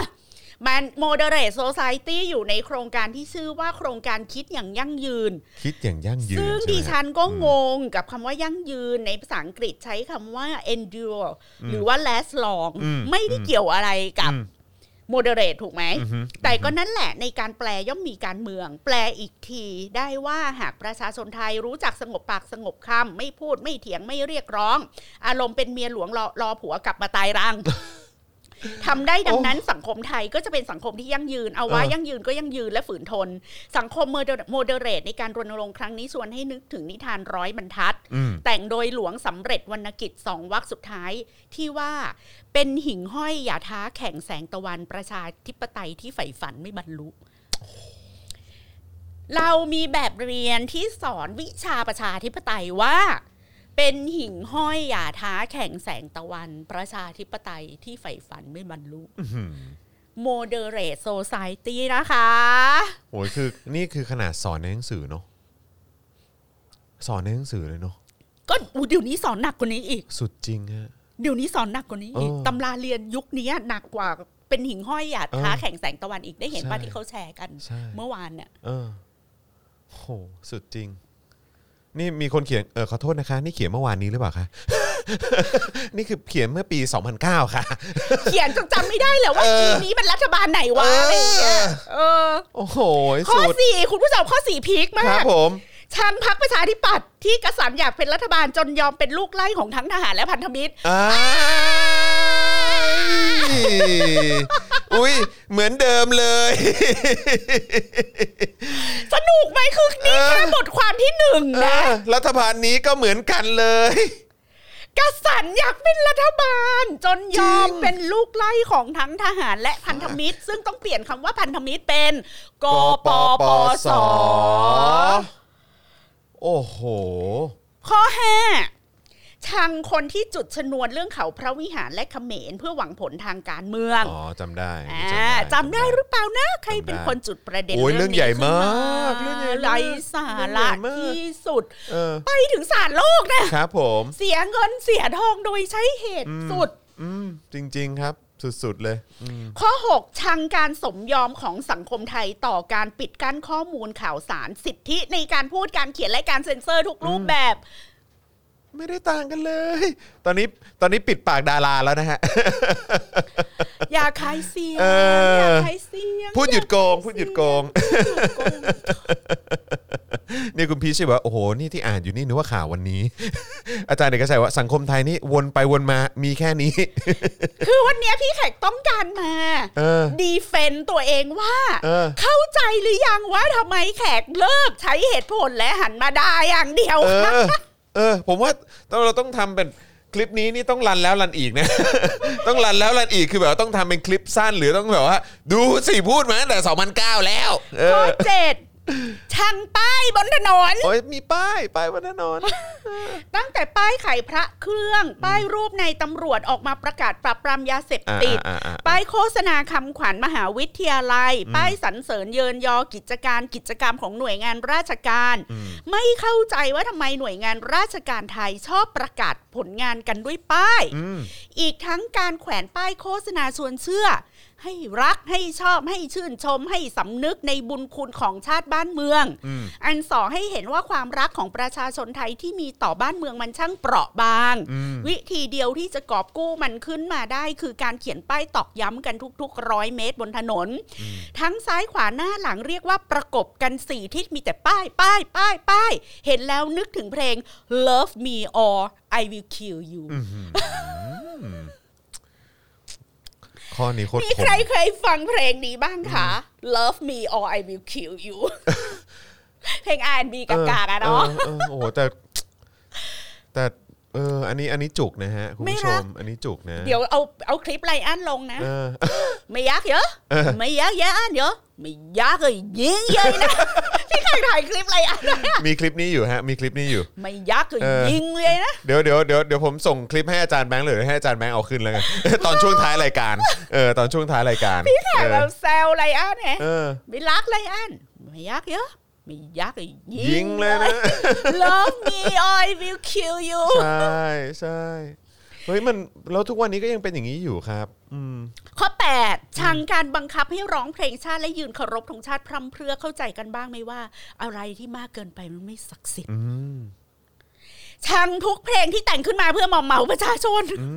นี่เขียนก่อนที่ประยุทธ์จะแต่งเพลงอีกนะ ก่อนจะเราจะทำตามสัญญาอีกนะเนี่ย อืมสิบชังทักษิณอืม ชังทักษิณที่ให้สัมภาษณ์นิตยสาร Times แล้วออกมาว่า Times บิดเบือนคำพูดของตัวเองตลกตายชักอืมอันเนี้ยสารภาพว่าลืมอืม แล้วว่าทักษิณให้สัมภาษณ์ว่าว่าอะอะไรไรอ่าอันนี้คือสารภาพว่าลืมไปแล้วจริง ๆ เหมือนให้สัมภาษณ์อะไรที่คล้าย ๆ กับที่แกพูดในคลับเฮาส์อะอืมอืมอืมแรงอืมอืมแล้วก็แล้วก็โดนโจมตีไงอืมอืมแล้วก็แบบอืม ไม่ได้พูดขนาดนั้นเออทำแบบว่าตัดทอนบางคำไปไฮไลท์เออมันก็เลยมันก็เลยดูแรงเข้าใจว่าอะไรอะไรอย่างเงี้เงี้ยยอ๋อโอเคเออโอเคเข้าใจ ซึ่งเดี๋ยวเนี้ย 15 ปีผ่านคุณทักษิณสามารถพูดสิ่งเหล่านั้นออก Clubhouse ได้เออ เออ คือคือคืออะไรที่แกพูดใน Clubhouse นั่นแหละ อืมอืมแต่แต่ว่าตอนณเวลานั้นใช่ไหมฮะ ตอนณเวลานั้นแหลมคมแล้วแกก็บอกว่า sensitive อือืมมไทม์ก็แรงไปนิดนึงนะบิดเบือนหรือเปล่าอะไรอย่างเงี้ยอ่าฮะอ่าฮะพี่แขกก็เลยโมโหเออทำไมล่ะ พูดอะไรก็ก็ยอมรับสิมาพูด ก็พูดดีมันดีแล้วไงอะไรอย่างเงี้ยข้อข้อสิบเอ็ดโอ้โหดิฉันมีเยอะมากเลยนะ ดิฉันมีสิบ สิบสามข้อ ข้อสิบเอ็ดชังกฎหมายห้ามซื้อขายเหล้าตั้งแต่สิบเอ็ดโมงเช้าถึงห้าโมงเย็นมันบ้องเออตื้นและไม่ทำให้อะไรดีขึ้นเออและให้ตายเถอะประเทศไทยมีกฎหมายทำนองนี้เยอะมากคิดเราเครียดเว้นแต่จะคิดว่าอืมเทียบกับซาอุแล้วก็เราก็ดีกว่าเขานิดนึง เออ โธ่สิบสองชังเจ้าหน้าที่รัฐที่เอาเวลาไปไล่จับปฏิทินขายเหล้าอ่าเออจำได้แล้วเอออยากถามว่าว่างมากไม่มีอะไรทำซึ่งตอนนี้ทำในสิ่งเดียวกันโอไปจับ OnlyFans โอลิ OnlyFans แฟนไปจับไข่เน่า ไม่ได้ต่างกันเลยครับใช่ผู้ชมมันแค่แบบไปเสือกอะไรเขาโลกโลกออฟออฟไลน์เป็นโลกออนไลน์ก็เปลี่ยนจากจับปฏิทินมาจับมาจับ OnlyFans ใช่ ซึ่งซึ่งแบบแม่งอันนี้คือแพลตฟอร์มต่างประเทศด้วยนะ แล้วก็แบบว่าทางที่เจ้าหน้าที่รัฐเอาเวลาไปจับปฏิทินขายเหล้าอยากถามว่าว่างมากหรือไง ไม่มีอะไรทำหรือไง แล้วไปกล่าวหาปฏิทินนั้นว่าเป็นปฏิทินลามก นางแบบยืนโพสท่าวาบหวามไปตามไวยากรณ์ของการทำปฏิทินวาบหวิวให้ดูวี้ดวิ้ว พอได้เป่าปากเฟี้ยวฟ้าวกระชุ่มกระชวยหัวใจห่างไกลจากคำว่าลามกมาก เว้นแต่คนพูดจะจิตต่ำคิดได้แต่เรื่องอุลามกอุบาท จึงเห็นความว่าบวิวในมุมต่ำช้าเช่นนั้นเออ สิบสามชังการอ้างชาติศาสนาสถาบันมาเพื่อทำลายศัตรูเออทางการเมืองเออเหมือนเดิม เหมือนเดิมฮะเหมือนเดิมคุณผู้ชม เหมือนเดิมเลยอ้าวแม่งมาดูว่าพี่แขกรักอะไรอ่าไหน เมื่อกี้เมื่อกี้ชังไปแล้วใช่ไหมชัฮะงเมื่อกี้ชังไปแล้ว เออ อ่า แล้วแล้วมีการบอกด้วยนะ พอจบก่อนเรื่องชังเนี่ยเดี๋ยวอ่าโดฮะน ไล่ออกนอกประเทศ แล้วทุกวันนี้เราก็มีมุกซ้ำเดิม เหมือนเดิมเลยครับ ไม่ได้ต่างกันข้อที่หนึ่งรักบทสัมภาษณ์ทักษิณใน Times อืมเป็นครั้งแรกที่รู้สึกว่าคุณทักษิณพูดรู้เรื่องพูดจาชัดเจนอืมตรงไปตรงมาอืมอืมแต่คุณทักษิณไม่ชอบอ่าสิ่งที่ตัวเองพูดอ่าฮะอ่าฮะณตอนณเวลานั้นใช่ไหมฮะสองชอบบทบาทบิ๊กจิ๋วในปีนี้อย่างไม่มีเหตุผลป่วนได้สนุกสนานดีบิ๊กจิ๋วเออตอนนั้นเถอะ บิ๊กจิ๋วก็ตั้งแต่ปฏิญญาฟินแลนด์อะไรสักอย่างหนึ่งนั่นแหละเออครับผมชอบที่มีสีเหลืองและสีแดงเป็นครั้งแรกที่เห็นคนไทยแสดงจุดยืนและความต้องการทางการเมือง และฟันธงไปเลยว่าจะเลือกข้างไหนอืมประชาธิปไตยหรืออำมาตย์ทำให้เกิดการแพร่กระจายของสับแสงทางการเมืองลงสู่บทสนทนาในชีวิตประจำวัน อย่างมีชีวิตชีวา เช่น คุณผู้ชมศัพท์เหล่านี้เพิ่งถือกำเนิดในปี 2009 ครับสองมาตรฐานอ๋อสอง การมาตรฐานการแทรกแซงระบบตุลาการอ่าการแทรกแซงระบบตุลาการ ระบอบอำมาตย์ไม่นับสับแสลงทางการเมือง เช่น จุดจุดจุดโปรดเติมคำในช่องว่างตามอัธยาศัยเพราะเขียนไม่ได้เดี๋ยวโดนจับอ่าอ่ามีอะไรคุณผู้ชม เออเออเยอะมากนะคะ oops เยอะมาก oops oops oops oops oopsเออ oops ข้อส์สี่ชอบอินเทอร์เน็ตอืม ตอนนั้นน่ะเพิ่งจะมีโซเชียลมีเดียกันไง เพราะทำให้การเซ็นเซอร์นั้นเซอร์ไปเลยรัฐ หรือผู้มีอำนาจอย่าหวังว่าจะมอมยาประชาชนได้ง่ายดายเหมือนสมัยก่อนใช่ใช่ข้อ 5 ชอบบทความใน The Economist และ New York Times โอ้ยเกี่ยวกับการเมืองไทยทุกชิ้นเอ๊ะของปีนั้นเออก็น่าจะเป็นในปี 2008ครับปีผม2009 6ชอบนิตยสารฟ้าเดียวกันฉบับข้อมูลใหม่ นั่นไง นิตยสารฟ้าเดียวกันฉบับข้อมูลใหม่ ที่ตอนนี้บอกอฟ้าเดียวกันเกลียดพี่แขกมากเนี่ยนะคะ คุณธนาพลอิวสกุลนี่คือ 15 ปีผ่านคุณธนาพลนี่เกลียดคำประกาศมากเอ้ยแหมอะเอาอดีตมาคุยกันอยากรู้ว่าเพราะอะไรไปหาอ่านเองอะคุณผู้ชมก็สามารถเข้าเพจเว็บ ฟ้าเดียวกันไปสั่งฟ้าเดียวกันฉบับอ่าข้อมูลใหม่มาอ่านได้ฮะครับชอบบทกวีการเมืองของไม้หนึ่งกอกุลทีอืมโดนยิงตายแม่งละอืมกวีที่เราชอบแม่งโดนลอบสังหารเออชอบอาจารย์บรเจตภาคีรัฐอ่าที่ยังทำให้มีความหวังกับนักกฎหมายอืมครับผม ชอบเนวิน เอ้ยไม่ใช่ข้อ 8 ชอบสกู๊ปสัมภาษณ์ลูกหลานคณะราษฎรในหนังสือพิมพ์ไทยโพสอ่าต์ครับผมข้อ10ชอบเนวินที่สลับขั้วไปเป็นพักร่วมรัฐบาลได้หน้าตาเฉย และชอบภาพที่กอดกับอภิสิทธิ์ย้ำว่าชอบมากมากมากมากมากมากมากมากผมมันเป็นภาพประวัติศาสตร์จมัรินงๆนะเป็นภาพประวัติศาสตร์ซึ่งก็อยากจะบอกว่าทั้งเอ่อคุณอภิสิทธิ์และอะไรต่างๆ นี่ก็มีภาพประวัติศาสตร์เยอะนะฮะ แล้วข้อ 11 แปลกมากเลยคุณผู้ชม อันนี้แปลกประหลาดมากครับชอบแนวคิดว่าด้วยการพึ่งตนเองของสันติอโศกอ่าเพราะอยู่จริงกินจริงใช้จริง เอ๊ะเกี่ยวกับการเมืองหรือเปล่านะอ่าโอ้โหตัวนี้อยู่ไหนแล้วฮะเนี่ย แล้วตอนนั้นพระรูปหนึ่งของสันติอโศกมาอยู่ในเสื้อแดงด้วยนะพระอ่าโพธิลักษณ์ครับผมอืม ซึ่งเคยอยู่กับจำลองอืมตอนสมัยพันธมิตรครับดูสิ มันเหมือนมันมีอะไรเกิดขึ้นเยอะมากเลยเนาะครับผมใน 15 ปีรายละเอียดเยอะคุณเยผู้ชมฮะรายละเอียดเยอะถ้าไม่ย้อนกลับไปอ่านเนี่ยหลายเรื่องตกหล่นในความทรงจำอีกอย่างหนึ่งพี่แขกอะเป็นคนความจำไม่ค่อยดีอืมอืมหมายความว่าเป็นคนจำไทม์ไลน์ไม่แม่น แล้วก็เป็นคนบางทีชอบสับสนอืมเหตุการณ์นิดหน่อยอะไรอย่างเงี้ยค่ะครับอือฮึมีความ dyslexia เล็กไม่แต่ว่าก็ท้ายสุดก็ก็มีการคล้ายๆบันทึกไว้ในบทความไงๆอ่าแล้วก็เออบอกว่ายังไม่กล่าวถึงเมษาเลือดอืม ไม่พูดถึงการยึดสนามบินหรืออื่น ๆ ในทางการเมืองที่ค่อนข้างคริติคอลเพราะเห็นว่าพูดกันมามาก ด่ากันมามากพอแล้วไม่ต้องฉายหนำซ้ำอืมบางประเด็นเช่นเรื่อง1นึอืมก็เป็นเรื่องต้องห้ามสำหรับการเอื้อนเอ่ยถึงจำเป็นต้องละไว้อืมเอาเป็นว่าฝากลิสต์ชอบและชังให้อ่านกันพอเพลินๆและพอประมาณสมกับเป็น moderate society อันนี้คือต้นฉบับที่เขียนให้นิตยสารหัวนอกค่ะคุณผู้ชม เขียนไปปุ๊บ วันรุ่งขึ้นได้รับแจ้งจากกองบกว่า ไม่ตีพิมพ์เจ้านายไม่ปลื้มอย่างรุนแรงอยากรู้เลยว่าแล้วตอนเนี้ยคคืพี่แขกก็อยากรู้ว่าพี่แขกลืม เออ อือฮึอยากรู้ว่านิตยสารอะไรใช่ไหมฮะ ใช่แล้วอยากแล้วรู้อยากรู้ว่าว่าเจ้านายบกคนนั้นคืคืออใคใครรใช่เจ้านายว่าเจ้านายไม่ปลื้มอย่างรุนแรง อืม แถมคนที่มาติดต่อให้พี่แขกไปเขียนนะโดนด่าโดนด่าโดนด่าแล้วก็แบบ อย่าเอาอะไรในทำนองนี้มาแปดเปื้อนหน้ากระดาษของฉันคุณผู้ชมนี่ถ้าแขกไว้กลับไปอ่านนะแขกก็ลืมเหตุการณ์นี้ไปแล้วอะแมกกาซีนแฟชั่นหัวนอกใช่ไหมฮะ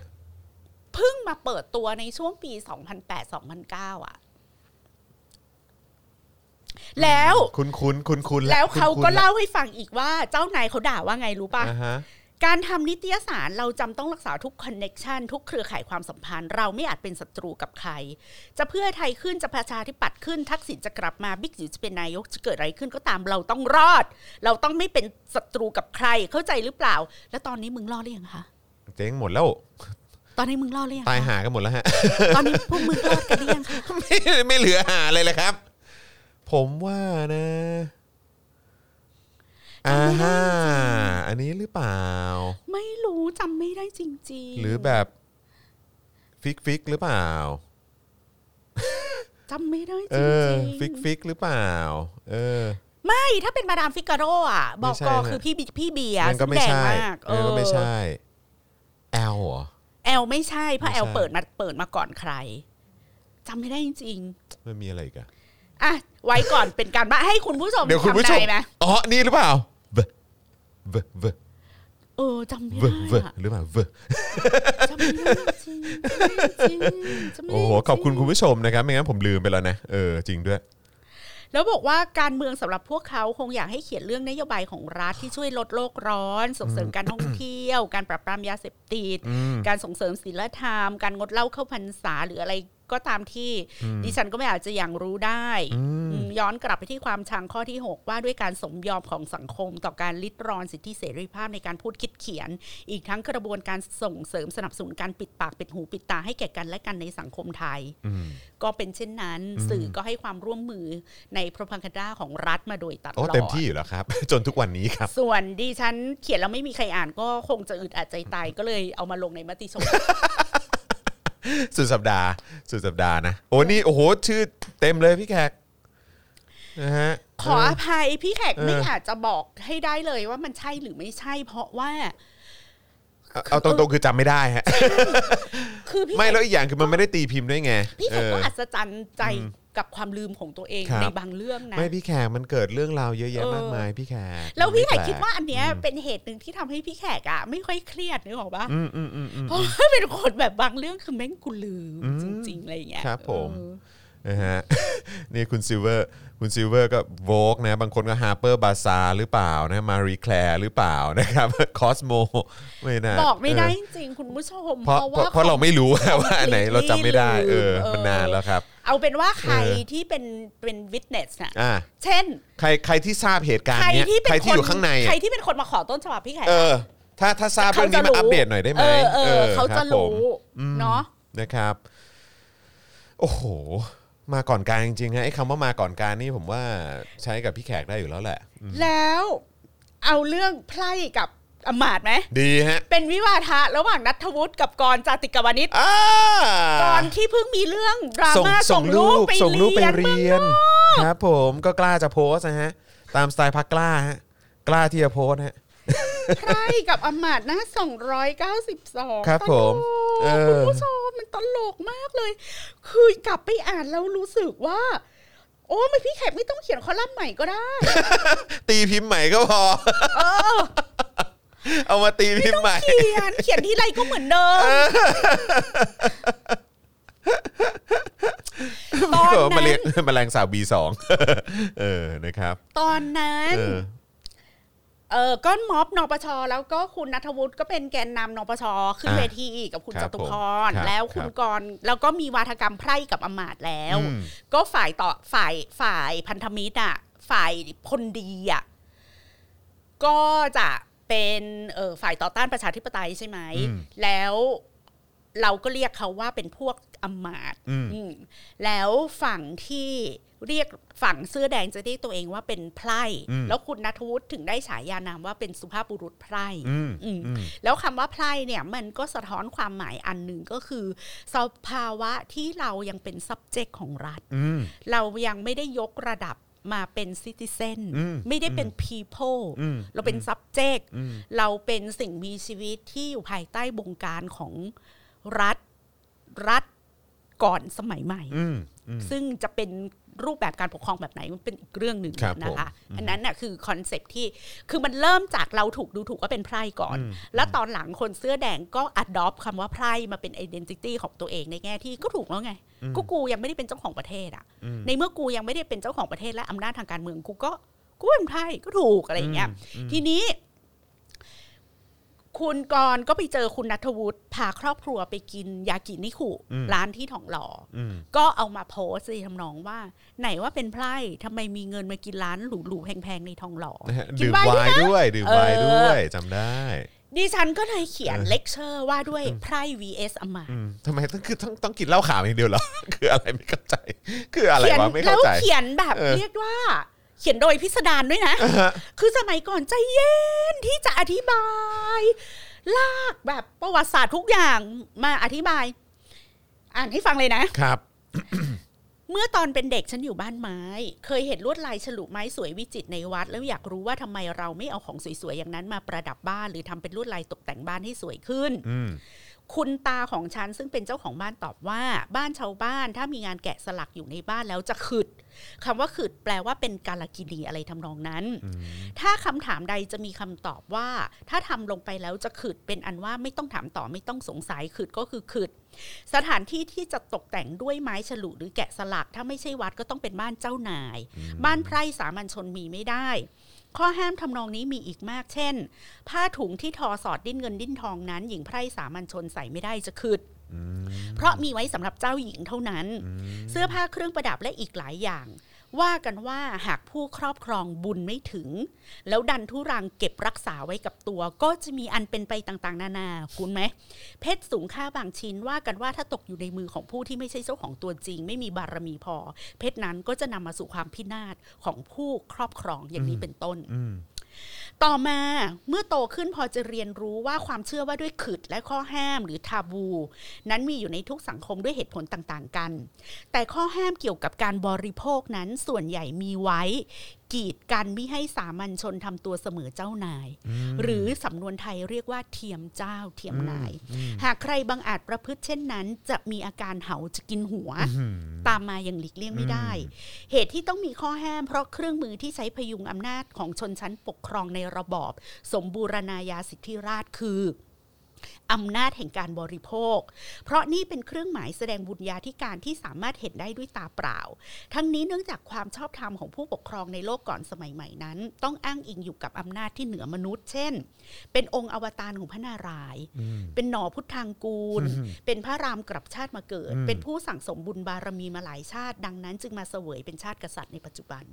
เมื่อมีบุญดังนั้น องค์ราชาและเครือญาติจึงส่งเครื่องเพชร เครื่องทอง ทับซวง มงกุฎบัลลังก์ดา เครื่องประดับ เสื้อผ้า รวมทั้งที่อยู่อาศัยปราสาทราชวังอันจำลองมาจากภาพเทวดานางฟ้า ไปจนถึงทิพยวิมานของพระอินทร์ไม่เหมือนพวกไพร่ทาสและสามัญชนทั้งหลาย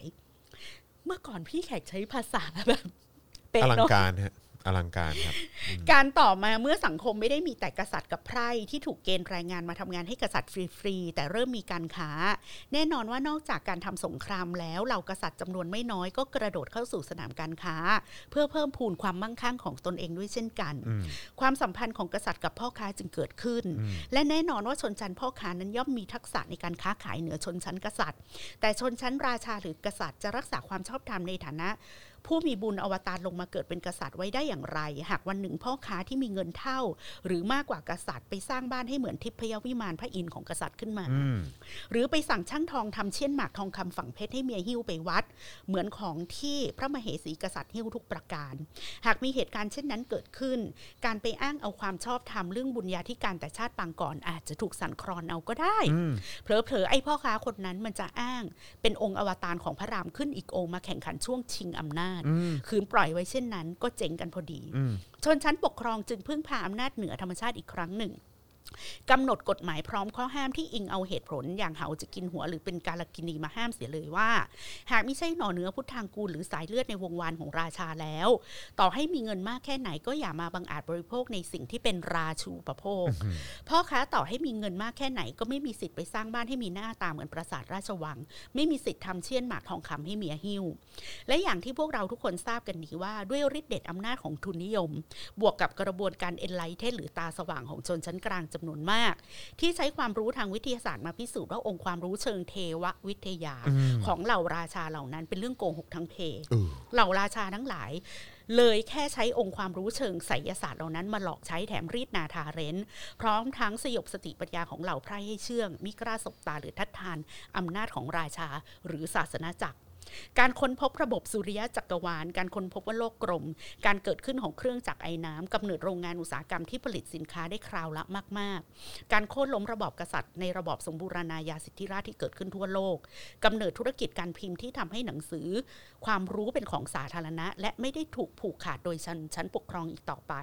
การปกครองระบอบประชาธิปไตย การขยายตัวของชนชั้นกลาง การศึกษาของมวลชน mass education นะคะ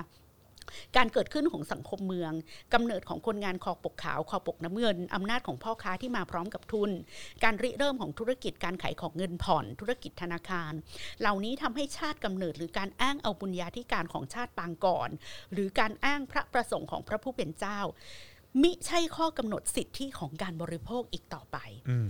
บรรดาพ่อค้ากระดุมพีที่มีเงินต่างมีเครื่องอุปโภคบริโภค ไม่ต่างจากชนชั้นกษัตริย์ในอดีต บ้านของพ่อค้าก็สามารถสร้างได้ใหญ่โตเป็นปราสาทราชวังได้ไม่แพ้กษัตริย์ แน่นอนว่าสิ่งเหล่านี้ย่อมนำความระคายเคืองมาสู่กลุ่มเจ้า หรือที่ต่อมาเรียกตนเองว่าผู้ดีเก่าอืมจากนั้นจึงพยายามสร้างความแตกต่างระหว่างผู้ดีเก่า กับกระดุมพีมีสตังค์ที่บังอาจมามีอำนาจในการบริโภคทัดเทียมกับพวกเขา โดยเหยียดหยามกระฎุมพีว่าเป็น nouveau riche อืมหรือสามล้อถูกหวยอืมรวยบ้าเงินไร้รสนิยมอืมอันนี้พวกฮิปฮอปมันเลยเอามาเล่นต่อไงอืมฮึกูจะรวยตบหน้ามึง กูจะ flashy ที่สุดเออกูจะอืมขับรถสปอร์ต อืมกูจะเอาเงินมาโปรยกูจะใส่ทองเส้นเท่าโซ่อะไรอย่างเงี้ยเออเออเออเอออันเนี้ยมันเป็นกระแสตบกลับครับที่พวกผมแบบ moderate อืมรวยอย่าให้มันเอิกเกริกอ่าใช่ รวยอย่าให้มันอึกกระทึกดูที่ดูทางของตัวเองบ้าง อะไรอย่างงี้แบบคนรวยจริงเขาไม่อวดหรอกว่ารวยอ่าเอเออออย่ามาชงชามชงชามอ่าแปลว่าเพิ่งรวยเมื่อวานอ่าที่เก่ารับไม่ได้อะไรอย่างเงี้ย ในความตกต่ำของบรรดาเจ้าตกอับบ้างก็ดิ้นรนเอาตัวรอดไปแต่งงานกับเศรษฐีใหม่ที่ตัวเองดูถูกนั่นเอง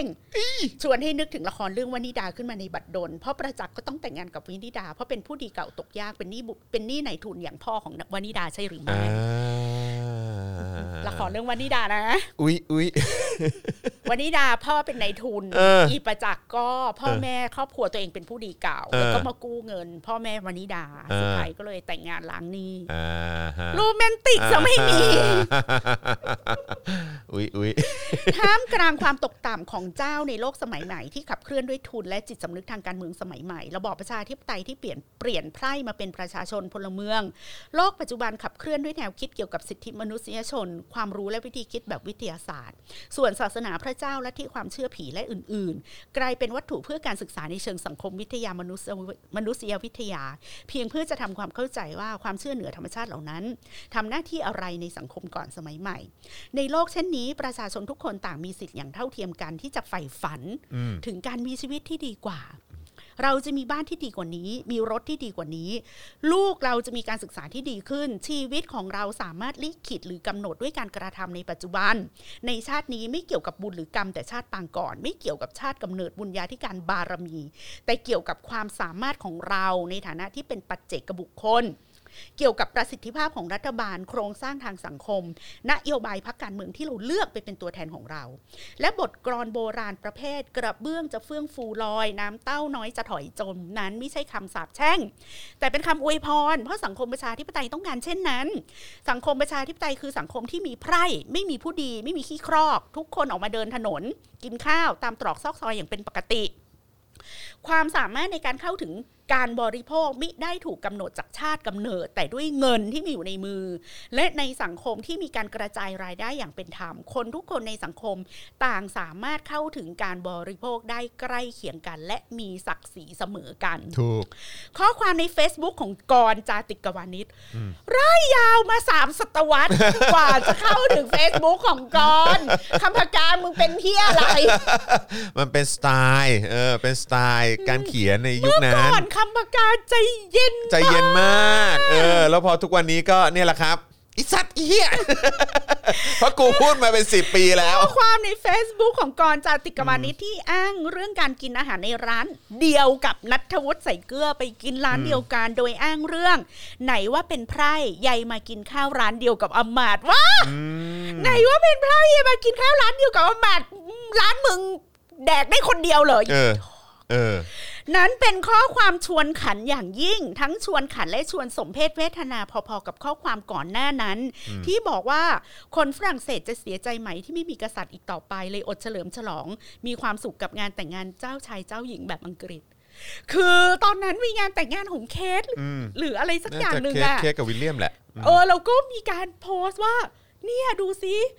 คนอังกฤษอะเขาได้เฉลิมฉลองงานแต่งงานของเคสกับวิลเลียม คนฝรั่งเศสจะเสียใจหรือเปล่าเออที่ไม่มีโอกาสแบบคนอังกฤษว่าจอน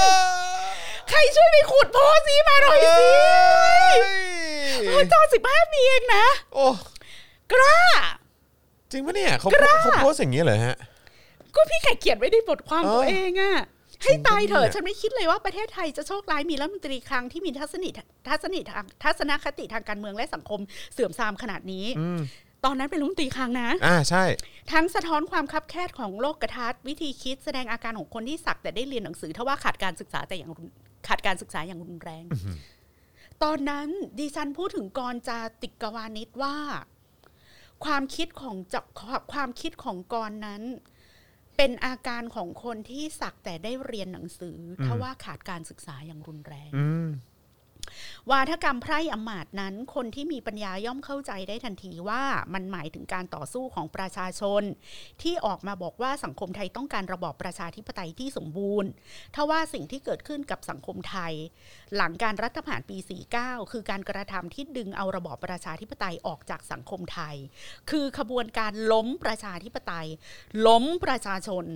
พลันพวกเราที่เป็นประชาชนอยู่ดีๆ ต้องกลายเป็นไพร่ ส่วนชนชั้นนำที่แย่งอำนาจไปจากประชาชนจึงกลายเป็นอำมาตย์กลับไปสู่การปกครองยุคก่อนสมัยใหม่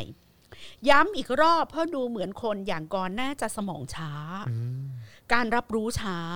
และเข้าใจอะไรได้ช้า ไม่อย่างนั้นคงไม่เขียนทัศนคติเสื่อมๆออกมาเช่นนั้น ย้ำว่าประชาย้ำว่า ความเป็นประชาชนถูกพรากไปจากคนไทย เพราะการรัฐประหารดูเขียนมาตั้งนานแล้วความเป็นประชาชนถูกพรากไปจากคนไทย เพราะการรัฐประหาร และนับแต่นั้นคนไทยแบ่งออกเป็นอำมาตย์เครือข่าย ไพร่และสุดท้ายคือกลุ่มสมองช้าปัญญาทึบ คือมีอำมาตย์มี network ของอำมาตย์มีไพร่แล้วก็สุดท้ายคือกลุ่มสมองช้าปัญญาทึบ นึกว่าใครมีปัญญาไปกินข้าวแผงร้านแพงๆแปลว่าเท่ากับอำมาตย์คนกลุ่มนี้เลยเลือกอยู่ข้างเป็นสมุนอำมาตย์คอยเห่าเป็นคอรัส ให้อำมาตย์แลกเศษเนื้อเศษกระดูกเท่านั้นสมัยนี้เราเรียกเขาว่าสลิ่มครับผม อำมาตย์และเครือข่ายไพร่และกลุ่มสมองช้าปัญญาทึบเรียกอีกอย่างหนึ่งว่าสลิ่มอืมสลิ่มทำหน้าที่เห่าเป็นคอรัสให้อำมาตย์เพื่อจะแลกกับเศษเนื้อเศษกระดูกในระบอบอุปถัมภ์จุกพรรคประชาธิปัตย์ที่หน้าด้านพรรคประชาธิปัตย์ที่หน้าด้าน รับเป็นรัฐบาลโดยไม่แคร์ความถูกต้อง ไม่แคร์หลักนิติรัฐ คือสมุนของเหล่าอำมาตย์เป็นแค่สมุนรับใช้อำมาตย์ไม่แม้แต่จะเป็นอำมาตย์ด้วยตัวเองอืมเพราะเมื่อไหร่ก็ตามที่อำมาตย์เลิกอบอุ้มพวกคุณ และตราบที่ประเทศไทยยังไม่มีประชาธิปไตย ในวันนั้นพลพรรคประชาธิปัตย์ก็จะกลายเป็นไพร่ไม่ต่างจากคนไทยคนอื่น ๆ และพร้อมที่จะถูกอำมาตย์ที่แท้จริงอัปเปหิใส่ร้ายขับไล่ออกนอกประเทศโอ้โหมันเป็นจริงเนาะอืมเขาไปถือหางพลังประชารัฐแล้ว เรียบร้อยแล้วครับ เรียบร้อยแล้วครับ ทั้งนี้ความเป็นไพร่และอำมาตย์นั้นไม่มีอะไรเกี่ยวข้องกับปริมาณเงินทองทรัพย์สินที่ครอบครองอยู่ทว่ามันเกี่ยวพันโดยตรงกับสิ่งที่เรียกว่าสิทธิในฐานะที่เป็นประชาชน ในระบอบการปกครองที่ไม่ใช่ประชาธิปไตยอำมาตย์มีสิทธิชี้บอกว่าสิ่งมีชีวิตหน้าไหนคือคนและหน้าไหนไม่ใช่คนอืม และโปรดดูตัวอย่างสมุนรับใช้อำมาตย์รุ่นพี่อย่างพันธมิตรประชาชนเพื่อประชาธิปไตยที่แตกย่ายๆผ้ายับผ้ายับเยิน เห่าใส่ร้ายกันทุกวัน ด้วยตกกระป๋องจากการเป็นสมุนอำมาตย์มาเป็นไพร่เสิแล้วในวันนี้ เพราะกลุ่มสตรีชั้นสูง และผู้มีนามสกุลพระราชทานต่างพากันออกมาแสดงความเดียดฉันกันทั่วหน้า จนลืมไปว่าเมื่อครั้งจูบปากกันหวานชื่นนั้น อาหารมันดีและดนตรีมันไพเราะขนาดไหน และหลังและหวังว่าคุณวรกรจะไม่ลืมวันที่ไปนั่งกินข้าวห่อร่วมกับม็อบพันธมิตร พร้อมชมวิวพระที่นั่งออนันตสมาคมอย่างซ่านซึ้งหัวใจอืมวัฒนธรรมการกินข้าวนอกบ้านเป็นวัฒนธรรมของไพร่กระดุมพี ไม่เคยมีใครบอกว่า ควีนของอังกฤษไปกินข้าวนอกบ้านนะผับโน้นผับนี้ หรือเที่ยวไปกินข้าวร้านโน้นร้านนี้หรือไม่ ต่อให้อยากชิมฝีมือเชฟมิชลินสามดาวแค่ไหนก็ไม่อาจออกมาเที่ยวกินข้าวนอกบ้านได้ และไม่เกี่ยวกับว่ามีเงินมากน้อยแค่ไหนด้วย การกินข้าวนอกบ้านเท่ากับว่าเราได้ใช้จานชามช้อนซ่อมแก้วน้ำร่วมกับคนอื่น เครื่องครัวมีดครกเขียงของร้านนั้นทำอาหารมาให้คนร้อยพ่อพันแม่กินมาแล้ว ปราศจากสำนึกแบบกระดุมพีวัฒนธรรมการกินการใช้ของร่วมกับคนร้อยพ่อพันแม่ ที่เราไม่รู้จักไม่มีวันเกิดขึ้นได้ ขยายความต่อไปว่าสำนึกแห่งการใช้ของร่วมกันเป็นสาธารณะ เป็นส่วนหนึ่งของสำนึกและวัฒนธรรมประชาธิปไตย ด้วยความที่เราตระหนักว่าคนที่กินช้อนคันเดียวกับเราเมื่อวานก็เป็นคนเหมือนกันกับเรา จึงไม่มีอะไรน่ารังเกียจกับการการ กับการไปกินข้าวในร้านอาหาร นัทวุฒิและครอบครัวเป็นไพร่ออกมากินข้าวนอกบ้านนั้นถูกต้องตามธรรมเนียมไพร่ทุกประการ กรและเมียก็เป็นไพร่ด้วยเช่นกัน จึงมีวัฒนธรรมการกินข้าวนอกบ้านเป็นส่วนหนึ่งของชีวิตประจำวัน แต่ความแตกต่างระหว่างไพร่สองคน คือกรและนัทวุฒิไม่ได้ต่างกันตรงที่ใครมีเงินมากกว่ากัน ไม่แปลกอันใดที่ไพร่จำนวนมากมีเงินมากกว่าคนที่นึกว่าตัวเองเป็นอำมาตย์และมีรสนิยมการกินอยู่ที่ดีกว่าคนที่นึกว่าตัวเองเป็นอำมาตย์เพราะเพียงเพราะได้ไปรับใช้อำมาตย์เสียด้วยซ้ำแต่ที่ต่างกันคือนัทวุฒิเป็นไพร่ที่ออกมาต่อสู้เพื่อให้ได้มาซึ่งความเป็นประชาชน กลับสู่คนไทยทุกคน ส่วนกรเป็นไพร่ที่ต้นตระกูลก็โลสำเภามาจากหมู่บ้านเล็ก ๆ จากเมืองจีน ซึ่งก็ไม่แปลกเพราะสังคมไทยก็เป็นสังคมเมติโซหรือสังคมลูกครึ่งอยู่แล้ว แต่ที่แปลกคือเมติโซของไทยเลือกจะจำว่าตนเองเป็นอำมาตย์มากกว่าจะจดจำว่าตัวเองเป็นลูกครึ่งจีนอพยพ อาศัยเกาะกินหาสัมปทานค้าขาย เป็นนายหน้าให้อำมาตย์จนมั่งคั่งขึ้นมาระดับหนึ่ง และด้วยทางครอบครัวไม่ได้อบรมให้ตระหนักรู้จากรากเหง้าที่มาของตนเอง วันดีคืนดี ก็เลยลืมตัวเป็นวัวลืมตีน ลืมไปว่าบรรพบุรุษบรรพชนของตนก็เป็นไพร่จ่ายสวยเท่านั้น เมื่อเป็นวัวลืมตีนเช่นนี้ คนอย่างกรจึงมีความสุขที่จะหากินในฐานะสมุนอำมาตย์มากกว่าจะตระหนักในความสำคัญของประชาธิปไตย และสิทธิของคนไทยในฐานะประชาชน บวกกับเป็นเพียงผู้ได้เรียนหนังสือ แต่ไม่ได้มีการศึกษา จึงขาดความลึกซึ้งไม่ได้มีความคิดความสามารถในการทำความเข้าใจปรากฏการณ์ทางสังคม เข้าใจได้แต่เพียงผิวเผิน ทั้งไร้รสนิยมในการเขียนถกเถียงและแสดงความรู้สึก ไพร่อย่างนัทวุฒิต่อสู้กับประชาชนในฐานะประชาชน ไพร่อย่างกรเลือกจะขออยู่อย่างเชื่องเชื่องแค่ได้แทะเศษเนื้อที่เหลือจากอำมาตย์ก็สุขใจ ไพร่แบบนี้ฉันเรียกว่าไพร่น่าสมเพศ ถ้าอยู่ในยุคเลิกทาสก็คงเรียกว่าทาสที่ปล่อยไม่ไป ชอบคลานแต่ไม่ชอบเดินทั้งๆที่มีสองขา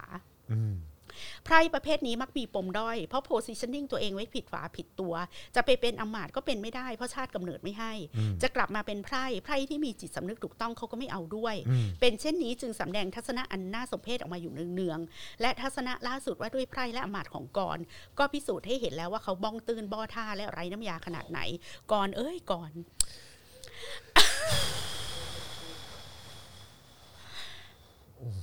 โอ้ สมัยนี้พี่แขกเลยไม่ค่อยด่าคนพวกนี้เยอะไงไม่ไม่ค่อยไปด่าอะไรในทวิตเตอร์ละไม่แล้วพี่แขกก็คือจะบอกว่า 10 ปี 10 กว่าปีผ่านไปเนี่ย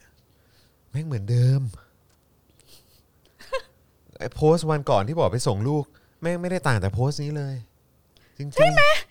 พี่เลยไม่พูดถึงเลยอะแล้วก็ปล่อยให้คนรุ่นใหม่เขาคือคนเราถลกหนังหัวแม่งแม่งไม่ไปพัฒนาจริงๆเนาะเขียนเมื่อไหร่ครับ จะขอเอาไปแชร์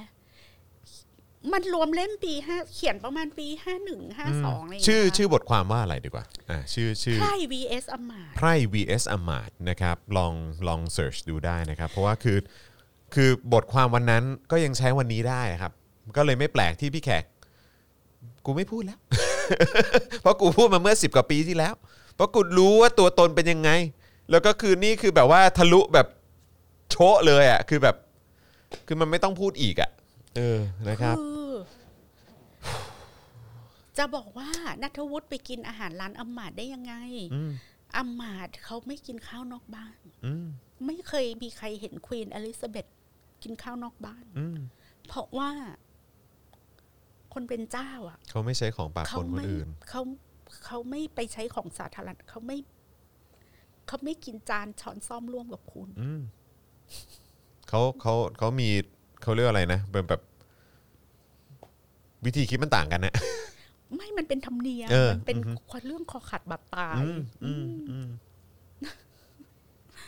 ดังนั้นน่ะการกินข้าวนอกบ้านน่ะเป็นเรื่องไพร่ไพร่ล้วนอันนี้ไงก็คือมันมาจากโพสต์ที่บอกว่าเมื่อสักครู่ได้มาทานข้าวกับภรรยา ที่ร้านอาหารแถวๆทองหล่อ คนที่นั่งอยู่โต๊ะข้างๆ บอกว่านัทวุฒิใส่เกลือกับครอบครัวเพิ่งลุกไปจากโต๊ะที่ผมนั่งอยู่ไม่ถึง 5 นาทีที่ผ่านมานี้เองทำให้เราอดนึกขำไม่ได้ว่า คนที่เรียกตัวเองว่าไพร่ก็ไม่ได้ชีวิตแตกต่างไปจากคนที่เขาเรียก ว่าเป็นพวกอำมาตย์สักเท่าใดนักอ๋อก็คือ อันนี้คือเป็นการยืนยันเลยว่าตัวเองเป็นอำมาตย์อืมเออ ก็คือบอกว่าอ๋อก็คือก็เรียกก็เรียกเราว่าเราเป็นอำมาตย์ใช่ไหมก็เราก็เป็นอำมาตย์ๆพี่แขกก็เลยคอเรกว่าอืมไม่ไม่ไม่ไม่อยู่เป็นแค่สมุนอำมาตย์คุณไม่ใช่อำมาตย์อยู่เป็นสมุนอำมาตย์ครับ ผมเผอิญที่บ้านไม่ได้สั่งสอนให้รู้จักกำพืชตัวเองเออว่าโลสัมเพามาแต่ไหนครับผมนี่ไงไพร่ BS อำมาตย์โดยคำประกาจากมติชน 13 พฤษภาคมนะครับ ใช่ไหม2011 2011เนอะเออนะครับผมกี่ปีมาแล้วว่าสิบปีเหรออ๋อก็คือฉบับฉบับที่ใช่ไหมฮะเออนั่นน่าจะเป็นฉบับที่มั้ง5416อะไม่ใช่ครับอ๋อไม่ใช่เหรอสามพฤษภาห้าสี่ไม่ไม่ไม่เอ้ยอ๋อ54อ๋อ2011ปีอ๋อโอเคโอเคขออภัยฮะเอ่อ54อ๋อโอเค54โอเค2011นะครับ10ปีพอดี ใช่ไหมใช่สิบปีเนาะสิสิบบปีปีพอดีพอดีสิบปีพอดี แล้วก็คือมันก็วนกลับมาที่ 10 ปีแล้วก็ยังคิดไม่ได้ เขาเรียกว่าอะไรนะครับเอ่อเรียนสูงแต่ไม่มีการศึกษาเลยฮะ ที่บอกใช่ไหมสักแต่ได้เรียนหนังสือแต่ขาดการศึกษา อ่าครับ ผมนั่นแหละครับ จุกไหม จุกไหมอืมนะครับ มีบทความด่าพระไพศาลอยู่ในนี้ด้วยเล่มนี้ยังสั่งได้อยู่ไหมเนี่ย ได้ค่ะยังมีอยู่เนาะเออมีเยอะแยะนะครับลอง search ดูกันได้นะครับอาจารย์แบงค์อาจารย์แบงค์ลอง search ใช่ไหมครับก็ไพร่นี่คะใช่ไหมฮะก็ไพร่นี่คะเออนะครับเว้นวรรคคำปากกานะครับสามารถเอ่อเว้นวรรคราคาโอ้มีขึ้นเป็น PDF ด้วยเออออกของ Readery อะไรฮะอ๋อเล่ม 2 ด้วยนะ เอออ๋อต่างจากลิตเตอรี่ได้สั่งเออ read คือหมายความว่าคือเป็นแบบ อันนี้ไม่ใช่อีบุ๊กใช่ไหมเป็นอีบุ๊กปะเออเดี๋ยวลองดูก่อนครับเออ มีนะพี่แขก มีนะ เออ รู้สึกว่าอาจจะมีเป็นอีบุ๊กด้วยนะ นี่มันมีโรงหนังถูกเผาใช่ไหมอ่าอ๋อตอนตอนเอ่อการชุมนุมใช่ไหมช่วงชุมนุมปะใช่ อ่าอ่าอ่าอ่าอ๋อแล้วคนสยาม แล้วคนก็แบบเออ โรงหนังเออสยามใช่ไหมถูกครับ เผาอะคุณผู้ชมกี่โมงแล้วเนี่ย ตอนนี้เที่ยง 16 เที่ยง 16 เอาอีกหนึ่งบทความได้หมครับได้มันครับฟินมันพีคมากเลยนะชิ้นเนี้ยอ่าป๊อปใสๆกลุ่นกลิ่นอายความรัก อ่าอ่าแต่ว่าอย่าลืมเอ่อเรากำลังจะไปอีกหนึ่งบทความที่แซ่บมากๆนะครับ อย่าลืมสนับสนุนเป็นเมมเบอร์ของเราด้วย แล้วก็เติมพลังแบบรายวันเข้ามาให้พี่แขกด้วยนะครับนะฮะ ก่อนที่จะไปถ่ายอ่า โค้ชแขกนะณครับผู้ชผมครับผมนะฮะเอ้ยต้องต้องต้องไปโค้ชแขกกี่โมงดีกว่า บ่ายโมงใช่ไหม เวลาคำประกาศสากลอะ อ่าโอเคโอเคโอเคโอเค เออครับผมนะฮะ อ่าอใช่ยากฟังใช่คำด่าพระไพศาล สงสัยต้องเอามาอ่านกันทุกวันอังคารเอแล้วอ ไม่เพราะมันย้อนไปมันก็ใช่ไง มันก็วนมาทุกวันนี้มันก็ยังเหมือนเดิมเอาฮะป๊อปใสๆกลุ่นกลิ่นอายความรักนะ อะจัดไปฮะ ฉันนั่งถามตัวเองว่ารู้สึกอย่างไรกับสารพัดโครงการเยียวยาปลอบประโลมประเทศไทยที่ถูกผลิตทะลักทะล้นออกสู่ตลาดหลังโศกนาฏกรรมวันที่ 19 พฤษภาคม อืม ขออนุญาตหมายเหตุว่าการเขียนของนักเขียนทุกวันนี้เป็นไปอย่างยากลำบาก จะรดนิ้วลงแป้นพิมพ์แต่ละคำต้องคิดแล้วคิดอีก อันที่จริงอยากใช้คำอื่นที่ตรงกับความจริง มากกว่าคำว่าโศกนาฏกรรมแต่ไม่กล้าใช้ ภายใต้พรกฉุกเฉิน ภายใต้การสร้างบรรยากาศแห่งความหวาดกลัวที่ถูกสร้างขึ้นอย่างได้ผล พวกเราเหลืออีกกี่หนทาง เลือกในการแสดงออกซึ่งความคิดของตนเองต่อสาธารณะอย่างตรงไปตรงมา กระแสตอบรับอย่างล้นหลามของชนชั้นกลางนั้นมากพอที่จะทำให้รัฐบาลมั่นใจว่าตนเองมาถูกทาง ประเทศไทยทั้งประเทศถูกย่อส่วนเหลือเพียงห้างสรรพสินค้าไม่กี่แห่ง โรงหนังและถนนไม่กี่สายอืมการเยียวยาหัวใจคนรักโรงหนังนั้น กระทำอยู่บนกี่หยดน้ำตาของกี่ล้านประชาชนที่สมสารกลับบ้านอืม สารพันเครื่องมือของวัฒนธรรมป๊อปถูกขุดมาใช้ เพลงมาร์ชปลุกใจแบบเอาทหารมายืนแถวตรง ร้องเพลงถอยไปไกลๆ ต่อไปนี้เป็นกระบวนการโฆษณาความคิดของรัฐบาล จะกระทำผ่านนักร้องหน้าสวยใสหล่อสะอาดสะอ้านสำเนียงเพลงร่วมสมัยเร้าใจคนพันธุ์ป๊อปเพลงที่แต่งโดยนักแต่งเพลงป๊อปที่ popular ที่สุดของประเทศ แต่นั่นยังไม่ชวนขื่นขมเท่ากับกวีผู้ผ่านพบประสบการณ์การถูกกระทำอย่างไม่เป็นธรรม โดยรัฐด้วยตนเองถึงขั้นระหกระเหินเดินป่าอยู่หลายปีวันนี้เธอออกมาแต่งกรอนสอนเราว่าหมดเวลามากล่าวโทษ นั่นคือคุณจิรนันพิษปรีชาค่ะ ออกมาประนามการกระทำของคนเสื้อแดงหญิงดอกทองสามัญอย่างฉันถึงกับตาเหลือกอ้าปากค้าง โอ้โน อยากถามต่อว่า แล้วหมดเวลาถามหาความจริงความยุติธรรมของผู้คนที่ถูกกระทำด้วยหรือไม่คะคำถามนี้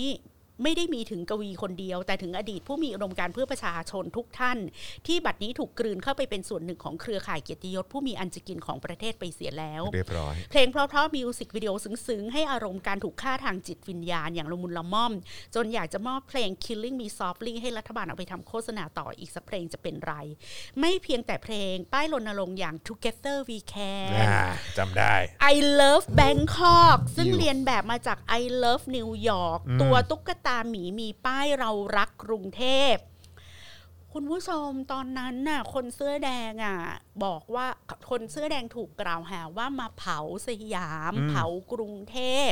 ทำร้ายประเทศชาติเขาก็เลยมีแคมเปญ Together We Can น่ารังเกียจมากแล้วก็มีแคมเปญ I Love Bangkok มีตุ๊กตาหมีมีมีป้ายเรารักกรุงเทพฟอนต์ที่ใช้สีสัญลักษณ์ทั้งปวง บอกอย่างแจ่มแจ้งว่าทั้งหมดนี้สื่อสารกับคนรุ่นใหม่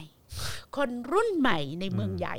ไม่ใช่ป๊อปบ้านๆดาษดื่น แต่กินอาณาเขตไปถึงป๊อปแบบเด็กแนวที่ดูหนังนอกกระแส คนฟังเพลงหัวก้าวหน้าค่ายเพลงอินดี้ทั้งหมดอะค่ะคุณผู้ชม คนที่รักสถาปัตยกรรมสมัยใหม่ ไม่ใช่พวกแบบคอนเซปต์วัดวัง conservative ความสัมพันธ์แบบแปรผกผันระหว่างรสนิยมทางศิลปะการศึกษาพฤติกรรมการบริโภค กับความรู้และจุดยืนทางการเมือง อันประจักษ์ต่อสายตาอย่างแจ่มแจ้งเป็นครั้งแรกนี้น่าสนใจอย่างยิ่งสำหรับคนที่สนใจเรื่องชนชั้นวัฒนธรรมการเมืองและอุดมการณ์งานนี้ชนชั้นกลางในเมืองเดือดร้อนกันมากเพราะโดนกล่าวหาว่าเป็นสลิ่มกิมกรวง หรือมีวิกฤตอะไรขึ้นมาก็โทษชนชั้นกลางด่าไปหมดประมาณว่าเกิดเป็นชนชั้นกลางนี่มันผิดตรงไหนฟะบ้างก็ว่าฉันก็ลูกคนจนเพียงแต่ได้รับการศึกษามานิดหน่อย ค่อยถีบขยับตัวเองมาเป็นชนชั้นกลางทำมาหากินอยู่ในเมืองหลวง ชีวิตที่อยากมีความก้าวหน้าอยากเห็นลูกเล่นเปียโนตีเทนนิสเต้นบัลเลต์อยากให้ลูกเต้าได้เข้ามหาวิทยาลัยอยากช้อปปิ้งอยากเดินห้าง อยากอยู่ในบ้านเมืองสงบเสงี่ยมเรียบร้อยอยากเห็นคนไทยรักกันอยากเห็นชาวนาชาวไร่พอเพียง ไม่เป็นเหยื่อบริโภคนิยมเป็นกลุ่มคนคอยอนุรักษ์ความเป็นไทย คอยเลี้ยงควายไว้ให้ลูกหลานของตูที่อยู่ในเมืองไปทัศนศึกษา ไปชื่นชมว่าเออนี่ไงวิถีชีวิตชาวบ้านงดงามเรียบง่าย ก่อนจะกลับมาเต้นบัลเล่ต่อที่กรุงเทพ กูคิดแบบนี้แล้วผิดตรงไหน พลันฉันนึกถึงคำเตือนให้ระแวดระวังการศึกษาที่จัดการโดยรัฐว่าการศึกษานั้นไซส์อีกด้านหนึ่งมันคือการล้างสมองผู้เรียน ให้หันมาเชื่อและคิดอย่างเดียว และแบบเดียวกันไปหมดชรอยจะมีสิ่งผิดปกติในระบบการศึกษาหรือในแบบเรียนของไทยกระมัง กลุ่มชนชั้นกลางที่มีการศึกษาจึงพากันแสดงความรังเกียจประชาธิปไตยอย่างออกนอกหน้าถึงเพียงนี้มีคนศึกษาและเขียนถึงประวัติศาสตร์แบบเรียนของไทยหลายต่อหลายชิ้น เช่น ของอาจารย์นิธิซึ่งเขียนมากว่า 15 ปีแล้ว เท่ากับว่ามาถึงปีนี้มันก็จะ 30 ปีแล้วอะนะคะครับแต่สมควรนำมาอ่านใหม่เพื่อทำความเข้าใจปรากฏการณ์ชนชั้นกลางณปัจจุบันเป็นอย่างยิ่ง เพราะชนชั้นกลางวันนี้คือผลผลิตของแบบเรียนในยุคที่บทความกล่าวถึง อันชี้ให้เห็นว่าแบบเรียนไทย พยายามกล่อมเกลาและสร้างคนไทยแบบไหนขึ้นมาให้กลายเป็นสลิมอย่างทุกวันนี้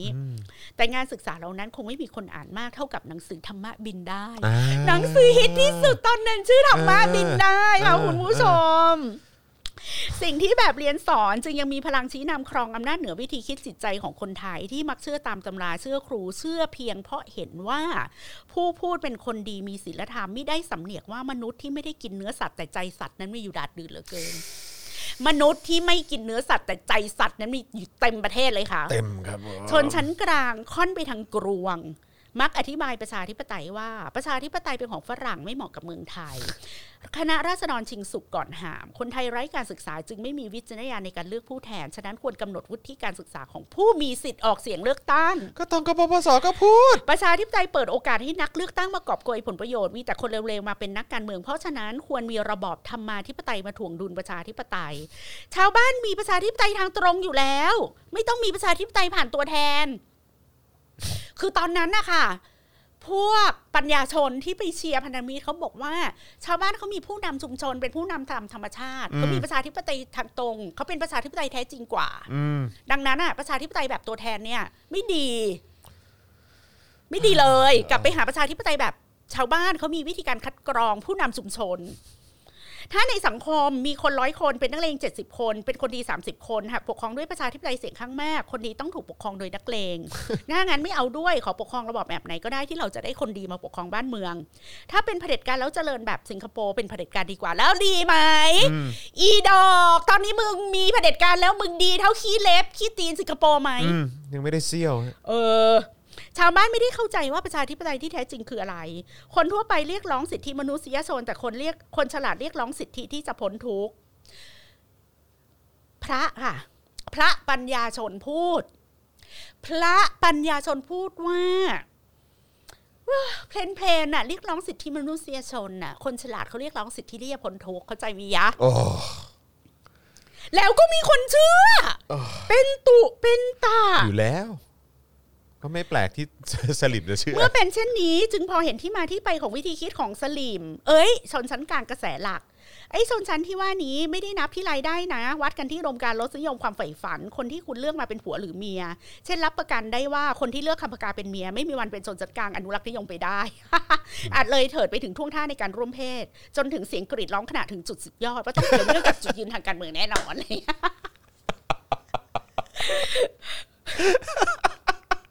ค่ะค่ะ ว่าคือผลผลิตของส่วนผสมของประวัติศาสตร์นิพนธ์ไทยหลังปี 2490 บวกกับการเลือกหยิบเฉพาะบางส่วนของแนวคิดเกี่ยวกับประชาธิปไตย เช่นเลือกหยิบคำว่า the tyranny of majority อืมทรราชเสียงข้างมากอ่าครับผมวาทกรรมนี้ถูกนำมาสร้างความชอบธรรมให้แก่ฝ่ายรังเกียจประชาธิปไตยในเมืองไทย โดยละเลยที่จะพูดถึงในประเด็นที่ว่า ความห่วงใยเรื่อง the tyranny of majority ไม่ได้หมายถึงการเอาประชาธิปไตยทิ้งไป และเที่ยวไปควานหาคนดีมีธรรมะมาปฏิรูปสังคมอื มสลิมทรราชเสียงข้างมากทว่าเป็นการแสวงหากลไกถ่วงดุลที่ยืนอยู่บนหลักการประชาธิปไตยนั่นเอง ไม่ใช่โยนการเลือกตั้งทิ้ง แล้วตั้งคณะกรรมการกลางมาปฏิรูปประเทศ คนที่เลือกตัดตอนคำพูดอันโด่งดังนี้จงใจละเว้นการพูดถึงพัฒนาการแนวคิดประชาธิปไตยในศตวรรษต่อมาว่าท้ายที่สุดแล้ว ไม่มีวิธีไหนดีไปกว่า การที่นักการเมืองต้องออกมาช่วงชิงคะแนนเสียงในตลาดการเมือง และต้องมีความรับผิดชอบต่อเสียงที่เลือกตนเองมาเป็นตัวแทน ประชาธิปไตยเป็นระบอบการปกครองเดียวที่สร้างดุลยภาพของการต่อรองอำนาจทางการเมืองของสังคมสมัยใหม่ อันดำเนินไปบนความขัดแย้งทางผลประโยชน์ของกลุ่มคนร้อยพ่อพันแม่ หลายศาสนาหลายชนชั้น หลายอุดมการณ์ประวัติศาสตร์นิพนธ์ไทยหลังปี 2490 เป็นอย่างไร ในด้านการอธิบายการเมืองไทยร่วมสมัย ประวัติศาสตร์นิพนธ์ที่เขียนและถูกยกระดับให้กลายเป็นความจริง หรือข้อเท็จจริงเพียงชุดเดียวที่คนไทยจำต้องทำให้ถูกลืมข้อเท็จจริงชุดอื่น ๆ ไปเสีย นั่นคือการอธิบายความซับซ้อนของการเปลี่ยนแปลงการปกครอง 2475 ให้เหลือเพียง การชิงสุกก่อนหานก่อนหามของกลุ่มคนหนุ่มหัวนอก ใช่แม่งก็คือแม่งแม่งฟันธงกันแบบอย่างนี้เลยไอ้เราก็แบบโห จากนั้นการเขียนประวัติศาสตร์ที่เลอะเทอะเอาสมบูรณาญาสิทธิราช บวกการทำประเทศให้ทันสมัย บวกการนำประชาธิปไตยมาสู่ปวงชน บวกการเลิกทาสบวกสิทธิมนุษยชน บวกการรวมศูนย์อำนาจผ่านระบบบริหารราชการแบบเจ้าอาณานิคม บวกการยกเลิกระบบศักดินาแบบเดิม บวกการสร้างเมืองจำลองมาปนกันไปหมด จนแยกไม่ออกว่าเป็นอะอะไรเป็นอะไรคือไอ้เมืองดุสิตนะใช่เนาะใช่จากนั้นจึงรวบหัวรวบหางสร้างคำอธิบายคลาสสิกเป็นมรดกแก่ชนชั้นกรวงที่มีการศึกษาว่า เราเลิกทาสมาตั้งแต่สมัยรัชกาลที่ 5 ดังนั้น เราจึงไม่มีชนชั้น ไม่มีไพร่ไม่มีอำมาตย์อย่ามั่ว เราผ่านการต่อสู้กับอาณานิคมด้วยการปรับปรุงเปลี่ยนแปลงประเทศให้ทันสมัยฝรั่งยิงซูฮก เรารอดพ้นจากการเป็นอาณานิคม เราเจริญก้าวหน้าปัญญาชนไทยตอกหน้าพวกฝรั่งไปตั้งหลายครั้งแล้วไม่รู้จักภูมิใจ เชื่อเช่นนี้จึงมีคนเขียนจดหมายไปด่า CNN อ่าอ่าสันนิษฐานว่าคงถูกวิญญาณแม่มณีในเรื่องทวิภพเข้าสิงอ่าเลยนึกว่าตัวเองเกิดมาเพื่อกอบกู้ประเทศชาติไม่ให้โดนฝรั่งเหยียดหยามจำได้ค่ะจำได้ค่ะอ่าเขียนเขียนซะสละสลวยใช่เออมีคนเขียนกูคนนั้นไข่เนอะจำไม่เอยเออคนคนโทษโทษเนี่ยคนนั้นใครนะเออเป็นพวกแบบเด็กโรงเรียนอินเตอร์อะอ่าอะไรอย่างนั้นเใช่ไหมยังหาได้อยู่ไหมวะใครได้ใครพอหาได้นี่ช่วยช่วยส่งมาในคอมเมนต์หน่อยนะฮะอยากรู้ว่าคนนั้นตอนนี้เขาอยู่ไหนละอืม แล้วก็อ่ารายละเอียดมีอีกเยอะนะคะแล้วบอกว่าแม้ชนชั้นกลางเหล่านั้นจะได้รับการศึกษาเป็นอย่างดีมีโอกาสไปร่ำเรียนในประเทศที่มีความเป็นประชาธิปไตยอย่างอังกฤษหรืออเมริกามีรสนิยมทางวรรณกรรมดนตรีศิลปะเป็นเลิศ ก็หาได้รอดพ้นจากการเป็นเหยื่อทางปัญญาที่รัฐไทยครอบงำไว้อย่างหมดจดมาตั้งแต่ปี 2500 ลงมา นั่นคือการที่รัฐได้สร้างองค์ความรู้เรื่องเมืองไทยชาติไทยคนไทยไว้ให้คนไทยเชื่อ ดังต่อไปนี้หนึ่งประเทศไทยมีประวัติศาสตร์อันยาวนาน สั่งสมความเจริญก้าวหน้าฝ่าฟันอุปสรรคเอาชนะอริราชศัตรูมาได้ด้วยพระปรีชาสามารถของผู้ปกครอง ดังนั้นเราจึงเป็นหนี้บุญคุณบรรพบุรุษที่ได้ปกป้องผืนแผ่นดินไทยมาสู่ลูกหลานจนถึงปัจจุบัน อันนี้อันนี้คือคือแนะนำให้ไปดูคลิปความรู้นะฮะเชื่อว่าคนไทยมีลักษณะพิเศษความสามารถพิเศษมีพรสวรรค์พิเศษ เชื่อว่าศิลปะวัฒนธรรมชาติไทยวิจิตรลึกซึ้งซับซ้อนน่าภูมิใจที่สุดใครก็สู้ไม่ได้ เชื่อว่าเมืองไทยเรานี้แสนดีหนักหนา อะไรก็ดีไปหมด เชื่อว่าคนไทยมีน้ำใจอบอ้อมอารียิ้มแย้มแจ่มใสมีเมตตาครับเมืองไทยเมืองพุทธเชื่อว่าประเทศไทยเริ่มตกต่ำเพื่อไปรับวัฒนธรรมเร็วๆของตะวันตกโอ้โหเว้ยเมื่อเป็นเช่นนี้คนไทยจึงถูกสอนให้เกลียดและกลัวโลกาภิวัตน์อ่าฮะเชื่อว่าในทุนเท่ากับความช่อฉน ชาวบ้านเท่ากับเหยื่อ เชื่อว่าพุทธศาสนาเป็นวิทยาศาสตร์และฟิสิกส์ขณะเดียวกันก็ศักดิ์สิทธิ์ห้ามวิจารณ์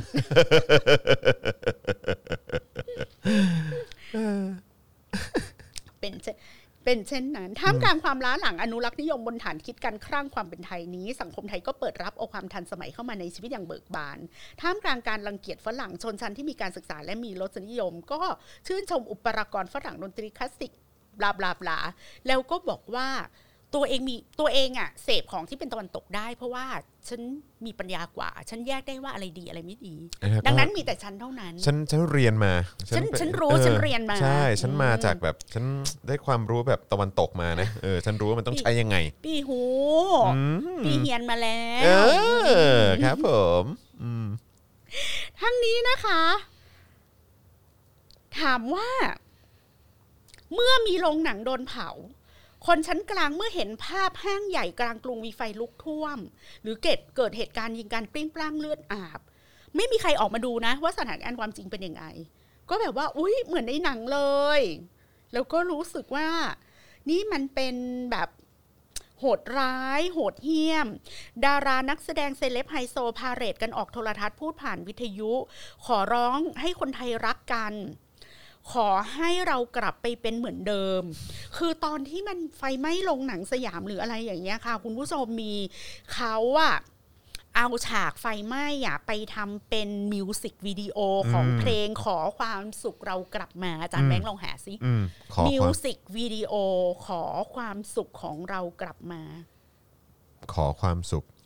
แล้วตอนนั้นน่ะ สังคมไทยอะโดนฟาดด้วยเพลงรักหวานซึ้งนี่ไง 2010 นี่ไง นี่ไง ใช่อะคุณผู้ชมเฮ้ย มันต้องดูออมาฟฟิเชียลกัป่ะนออฟฟิเชียลป่ะ หรือว่าอันไหน มันคืออันเดียวกันป่ะเออเอออันนั้นแหละสงสัยอะเออ โอ้เออ จริงด้วยมันไปเป็นดูนี่นี่หว่าไปดูมิวสิกวิดีโออืมขอความสุขเรากลับมา นั่นไงอ่ามีใครบ้างอะดูสิ เออโหครับเอาผพี่มแขกเอาฟังหูฟังหน่อยสิได้ครับได้ฮะเดี๋ยวเดี๋ยวจอนหยิบให้ฮะอะโอเคใส่ใส่ตุ้มหูเปล่าได้หรือเปล่าได้ได้ได้อะแป๊บเดียว มีใครมีใคร พี่ดีพี่ดี นั่นขนไงลุกกันเกลียวเลย ครับ ไม่ได้เห็นผีนะฮะขนลุกเนี่ย อ๋อแล้วก็ซึ้งนั่นเสียงใครนะฮะนั่นเสียงซึ้งมาก กนกปะเออ และในงานนี้นะครับบริษัทอสมทจำกัดมอสหามชนทก็เปิดกองทุนคืนความสุขเมืองไทยเพื่อเปิดรับบริจาค โดยจะนำไปช่วยเหลือผู้ได้รับผลกระทบจากเหตุเออความไม่สงบปานธนทางกาพรรเมืองนะครับ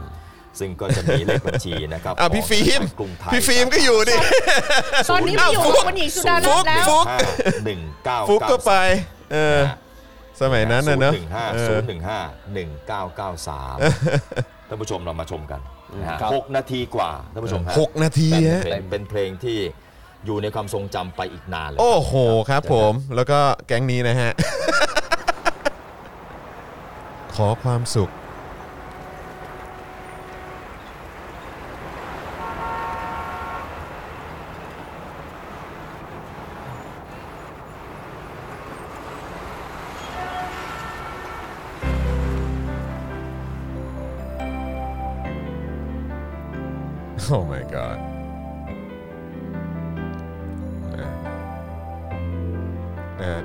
าพไฟไหม้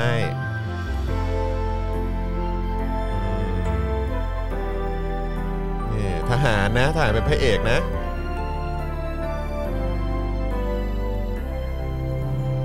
ทำไมไม่ฉายภาพสไนเปอร์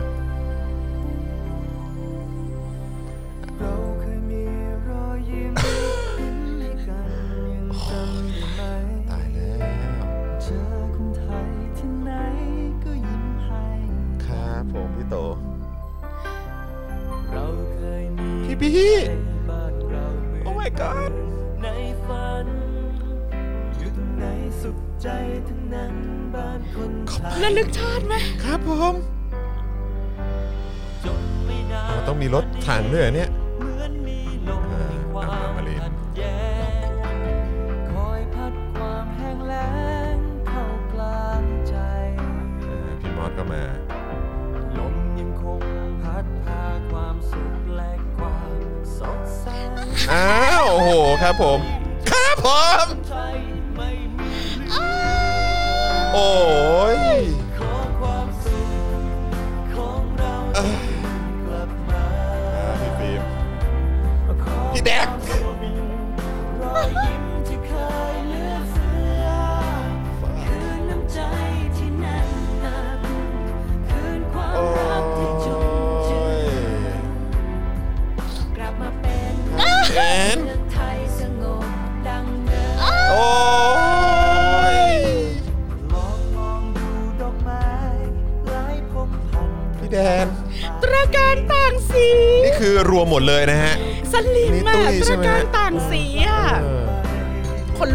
โอ้ยตายมันจึงดู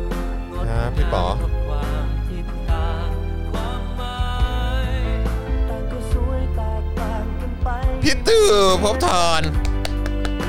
เดียดฉันขอความสุขอ้าวครับผม พี่คอลเมร์เออความสุขเอออันนี้เออพี่อะไรนะ พี่แพทใช่ไหมเออเรื่องเสือคืนน้ำพี่ดัง ตองที่จุนเจือกลับมาเป็นเมืองไทยสงบดังเดิมเรายังมีอ่าพี่ชินทางที่เราต่างยังนี่ก่อนเกณฑ์ทหารนะฮะใจยังอ้าว เจ๊คิม อ้าวโถครับผม ไม่อยู่ได้ไงล่ะ แบงค์ครับผม น่ากลับมาสดใสครับผมอืมอือหือขอความโอ้โห คุณอีทนะคุณอีทครับเป็นไงบ้าง อ่าลาลาลูลู เออ ครับผม สักหน่อย อ้าว นี่คุณฝน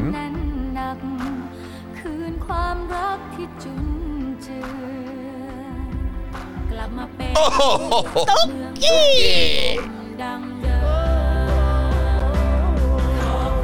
ค่ะครับอ่ากอดคอการร้องเพลง โอเค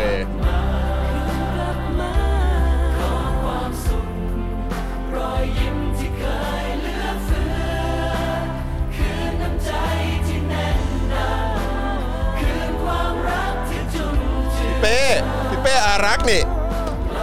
เป้อารักษ์พี่เท่ง ครบอะเจมส์ ครบทุกคน พี่เค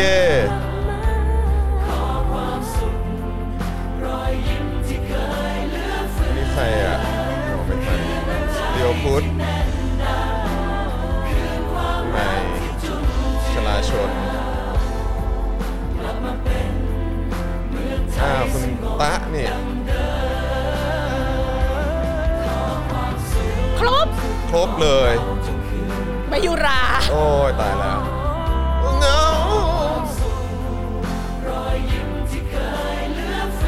ไทเทเนียม ช่องสามอ้าว คุณวิทยวัฒน์พี่หมัมคุณปัญปัญญา ญา เฉลียง ครบ ครบฮะ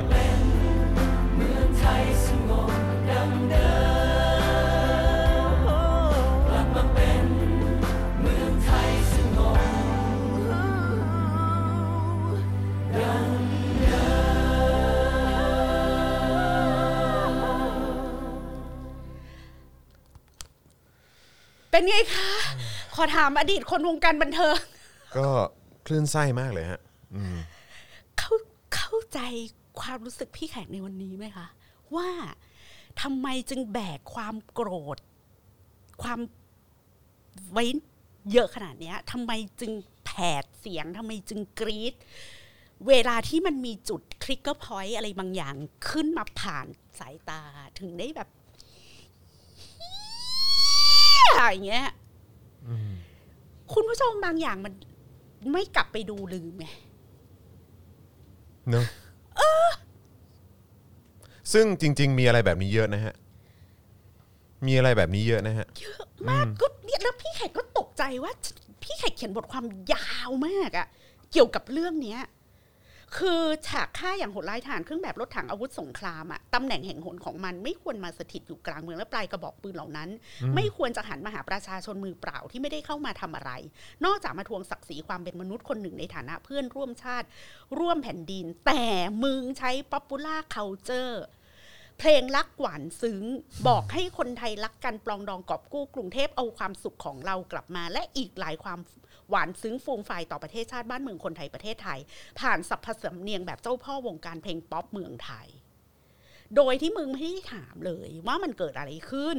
วัฒนธรรมป๊อปป๊อปลดทอนความหลากหลายทางอารมณ์ความรู้สึกของมนุษย์ที่มีต่อสิ่งต่างๆ เราแม่งแบบใช้ความเป็น pop culture เนี่ยอืมมาเขาเรียกว่าอะไรอะสำเร็จความใคร่ให้ตัวเองอะ ฉากอันโหดร้ายชวนให้ตั้งคำถามสำคัญว่ารัฐมีสิทธิ์อะไรในการออกมาฆ่าประชาชนอืมกลับกลายเป็นเพียงฉากหลังอันเบาบางของเพลงขอความสุขของเรากลับมาใช่มึงเห็นรถถัง มึงเห็นทหารใช่มึงไม่คิดเหรอว่าไฟไหม้แล้วอะไรต่างๆไฟไหม้มีอืคนตาย กลายเป็นกลายเป็นแค่แบบ ฉากอะอืม เพื่อให้พวกมึงออกมาแบบขอความสุขของเรากลับมา อยากอืมให้เมืองไทยรักกันเหมือนเดิมกลับมายิ้มให้กันเหมือนเดิม ความหลากสีตะการตา ร้องเพลงด้วยการใช้ใช้เป็นเวทีในการร้องเพลง แล้วก็โชว์ ปัญหาทางคการวามเมืองคูอัลนในการร้องอืมปัญหาทางการเมืองอันซับซ้อนหมักหมมมาหลายทศวรรษความขัดแย้งทางชนชั้น ปัญหาการต่อสู้ทางอุดมการณ์ทางการเมืองของคนไทย ถูกลดทอนให้เหลือเพียงการลืมและการให้อภัย จากนั้นคือการร่วมแรงร่วมใจเยียวยาบูรณะเมืองหลวงให้กลับมาสวยงามน่าอยู่อีกครั้ง กลับมายิ้มให้กันเหมือนเดิม สุดจริง ๆ ครับ นี่เราอ่านไปแค่สามบทความเท่านั้นนะคุณผู้ใช่ชมครับ เต็มเต็มๆคือ 2 บทความด้วยนะ เออ จริง ๆ นี่คือแบบว่าเอ่ออันอันแรกนี่คือแบบว่าเราแตะแตะๆด้วยซ้ำแต่ว่านี่โหแล้วนี่คือ อันนี้คือเล่มที่ 2 นะฮะ จริง ๆ มี 3 เล่มนะคุณผู้ชม แต่ว่าตอนตอนเล่มที่ 2 นี่ก็ดูดูเดือด เลยนะครับเมื่อกี้มีคนไปตามหามาก็บอกว่าโอ้ยในช้อปปีก็มีนะ สั่งได้นะเออนะครับลองเสิร์ชได้นะครับ ก็มีไพร่นี่คะ1 2 และ มี3ประนะคมารับ ณเกือบมีประมาณห้าสิบบทความ 50 บทความในในเล่มนี้นะ ถ้าพี่แขกเขียนสามเล่มอะก็เท่ากับว่าร้อยห้าสิบบทความ อืม คือมันเนี้ยมันสี่ร้อยกว่าหน้าใช่ไหมอืมสามเล่มเนี้ยคือเขียนมาแล้วอะพันห้าร้อยหน้าอืม คุณผู้ชมอืมดังนั้นอะ ไม่มีอะไรจะพูดแล้วกับยี่เยี่ยสลิมพวกเนี้ย ใช่ ใช่ แล้วจะบอกว่าคำว่าสลิม นิยามคำว่าสลิ่มนะ คุณผู้ชม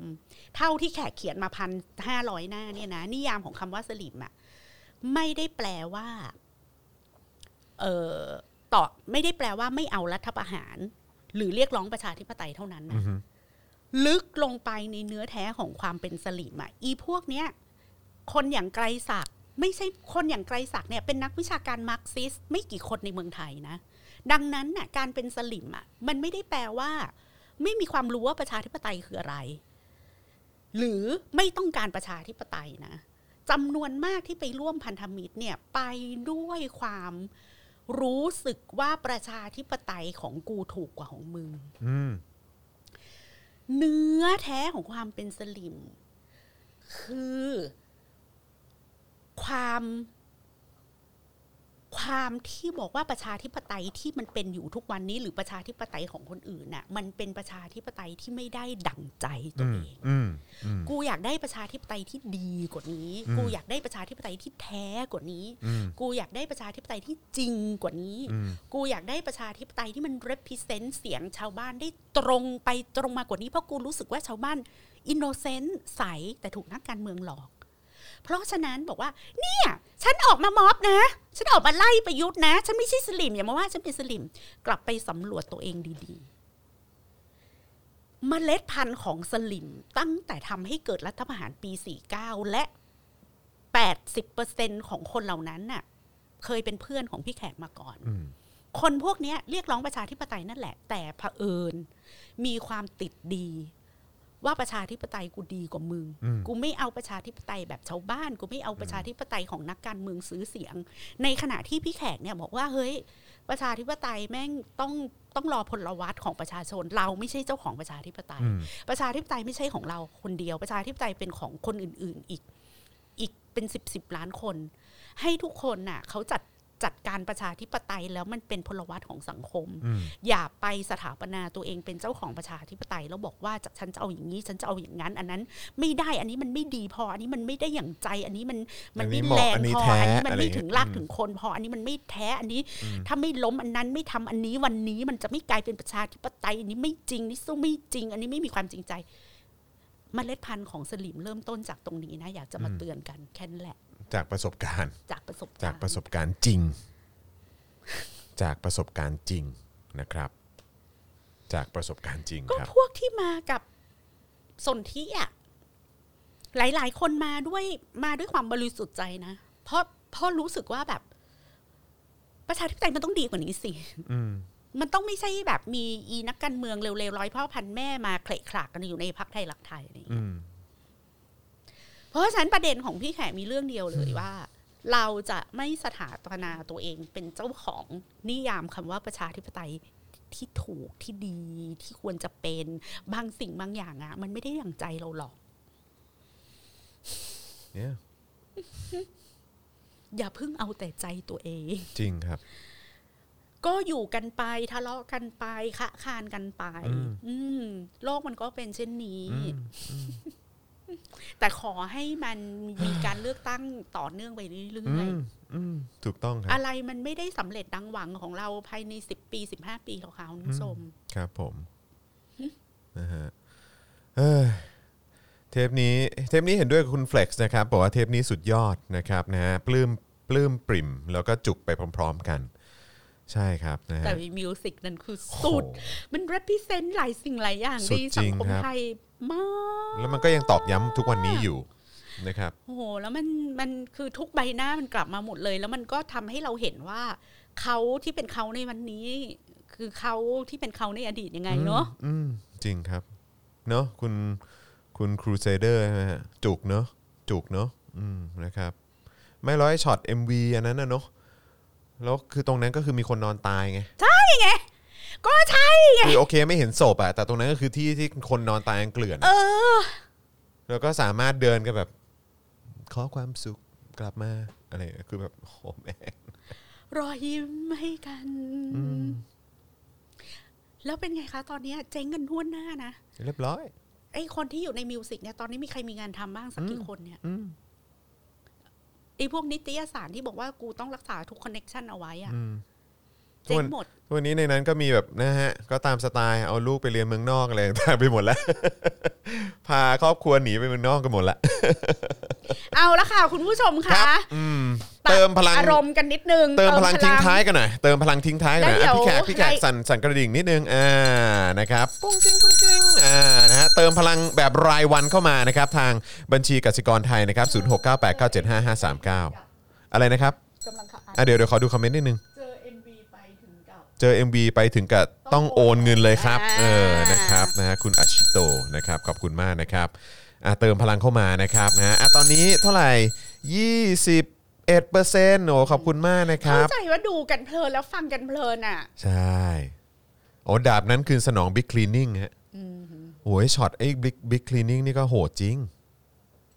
โหดจริงอันโอ้นี้บิ๊กคลีนนิ่งคือที่สุด เราสามารถว่าเป็นการทำลายหลักฐานได้เนอะ เราใช้ว่าเป็นการทำลายหลักฐานได้ที่ไหมเรียกว่าเอเป็นอความอมหิตอะ เออ อืม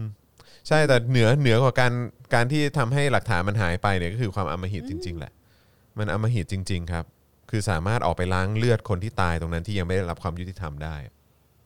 เนอะอืม โหดจริง โหดจริง อะแล้วก็นะครับโค้ชแขกเราจะไปเที่ยวร้านน้ำพริกนิตยาบางลำพูแล้วคืออมเจ้าของตำนานน้ำพริกนิตยาจะมาต้อนรับเราด้วยตัวเองด้วยนะคะ มาด้วยตัวเองเลยเหรอฮะใช่จะมาอธิบายความเป็นมาเป็นไปตำนานน้ำพริกนิตยาให้เราฟัง โอ้ยดีจังเลย แล้วสำหรับเออใครที่อยู่แถวบางลำพูไปเจอกันได้นะคะแวะเวียนกันมาได้นะครับนะฮะอะเพราะฉะนั้นก็อย่าลืมแวะเวียนกันไปนะครับ ช่วงบ่ายนี้นะครับเอ่อคุณ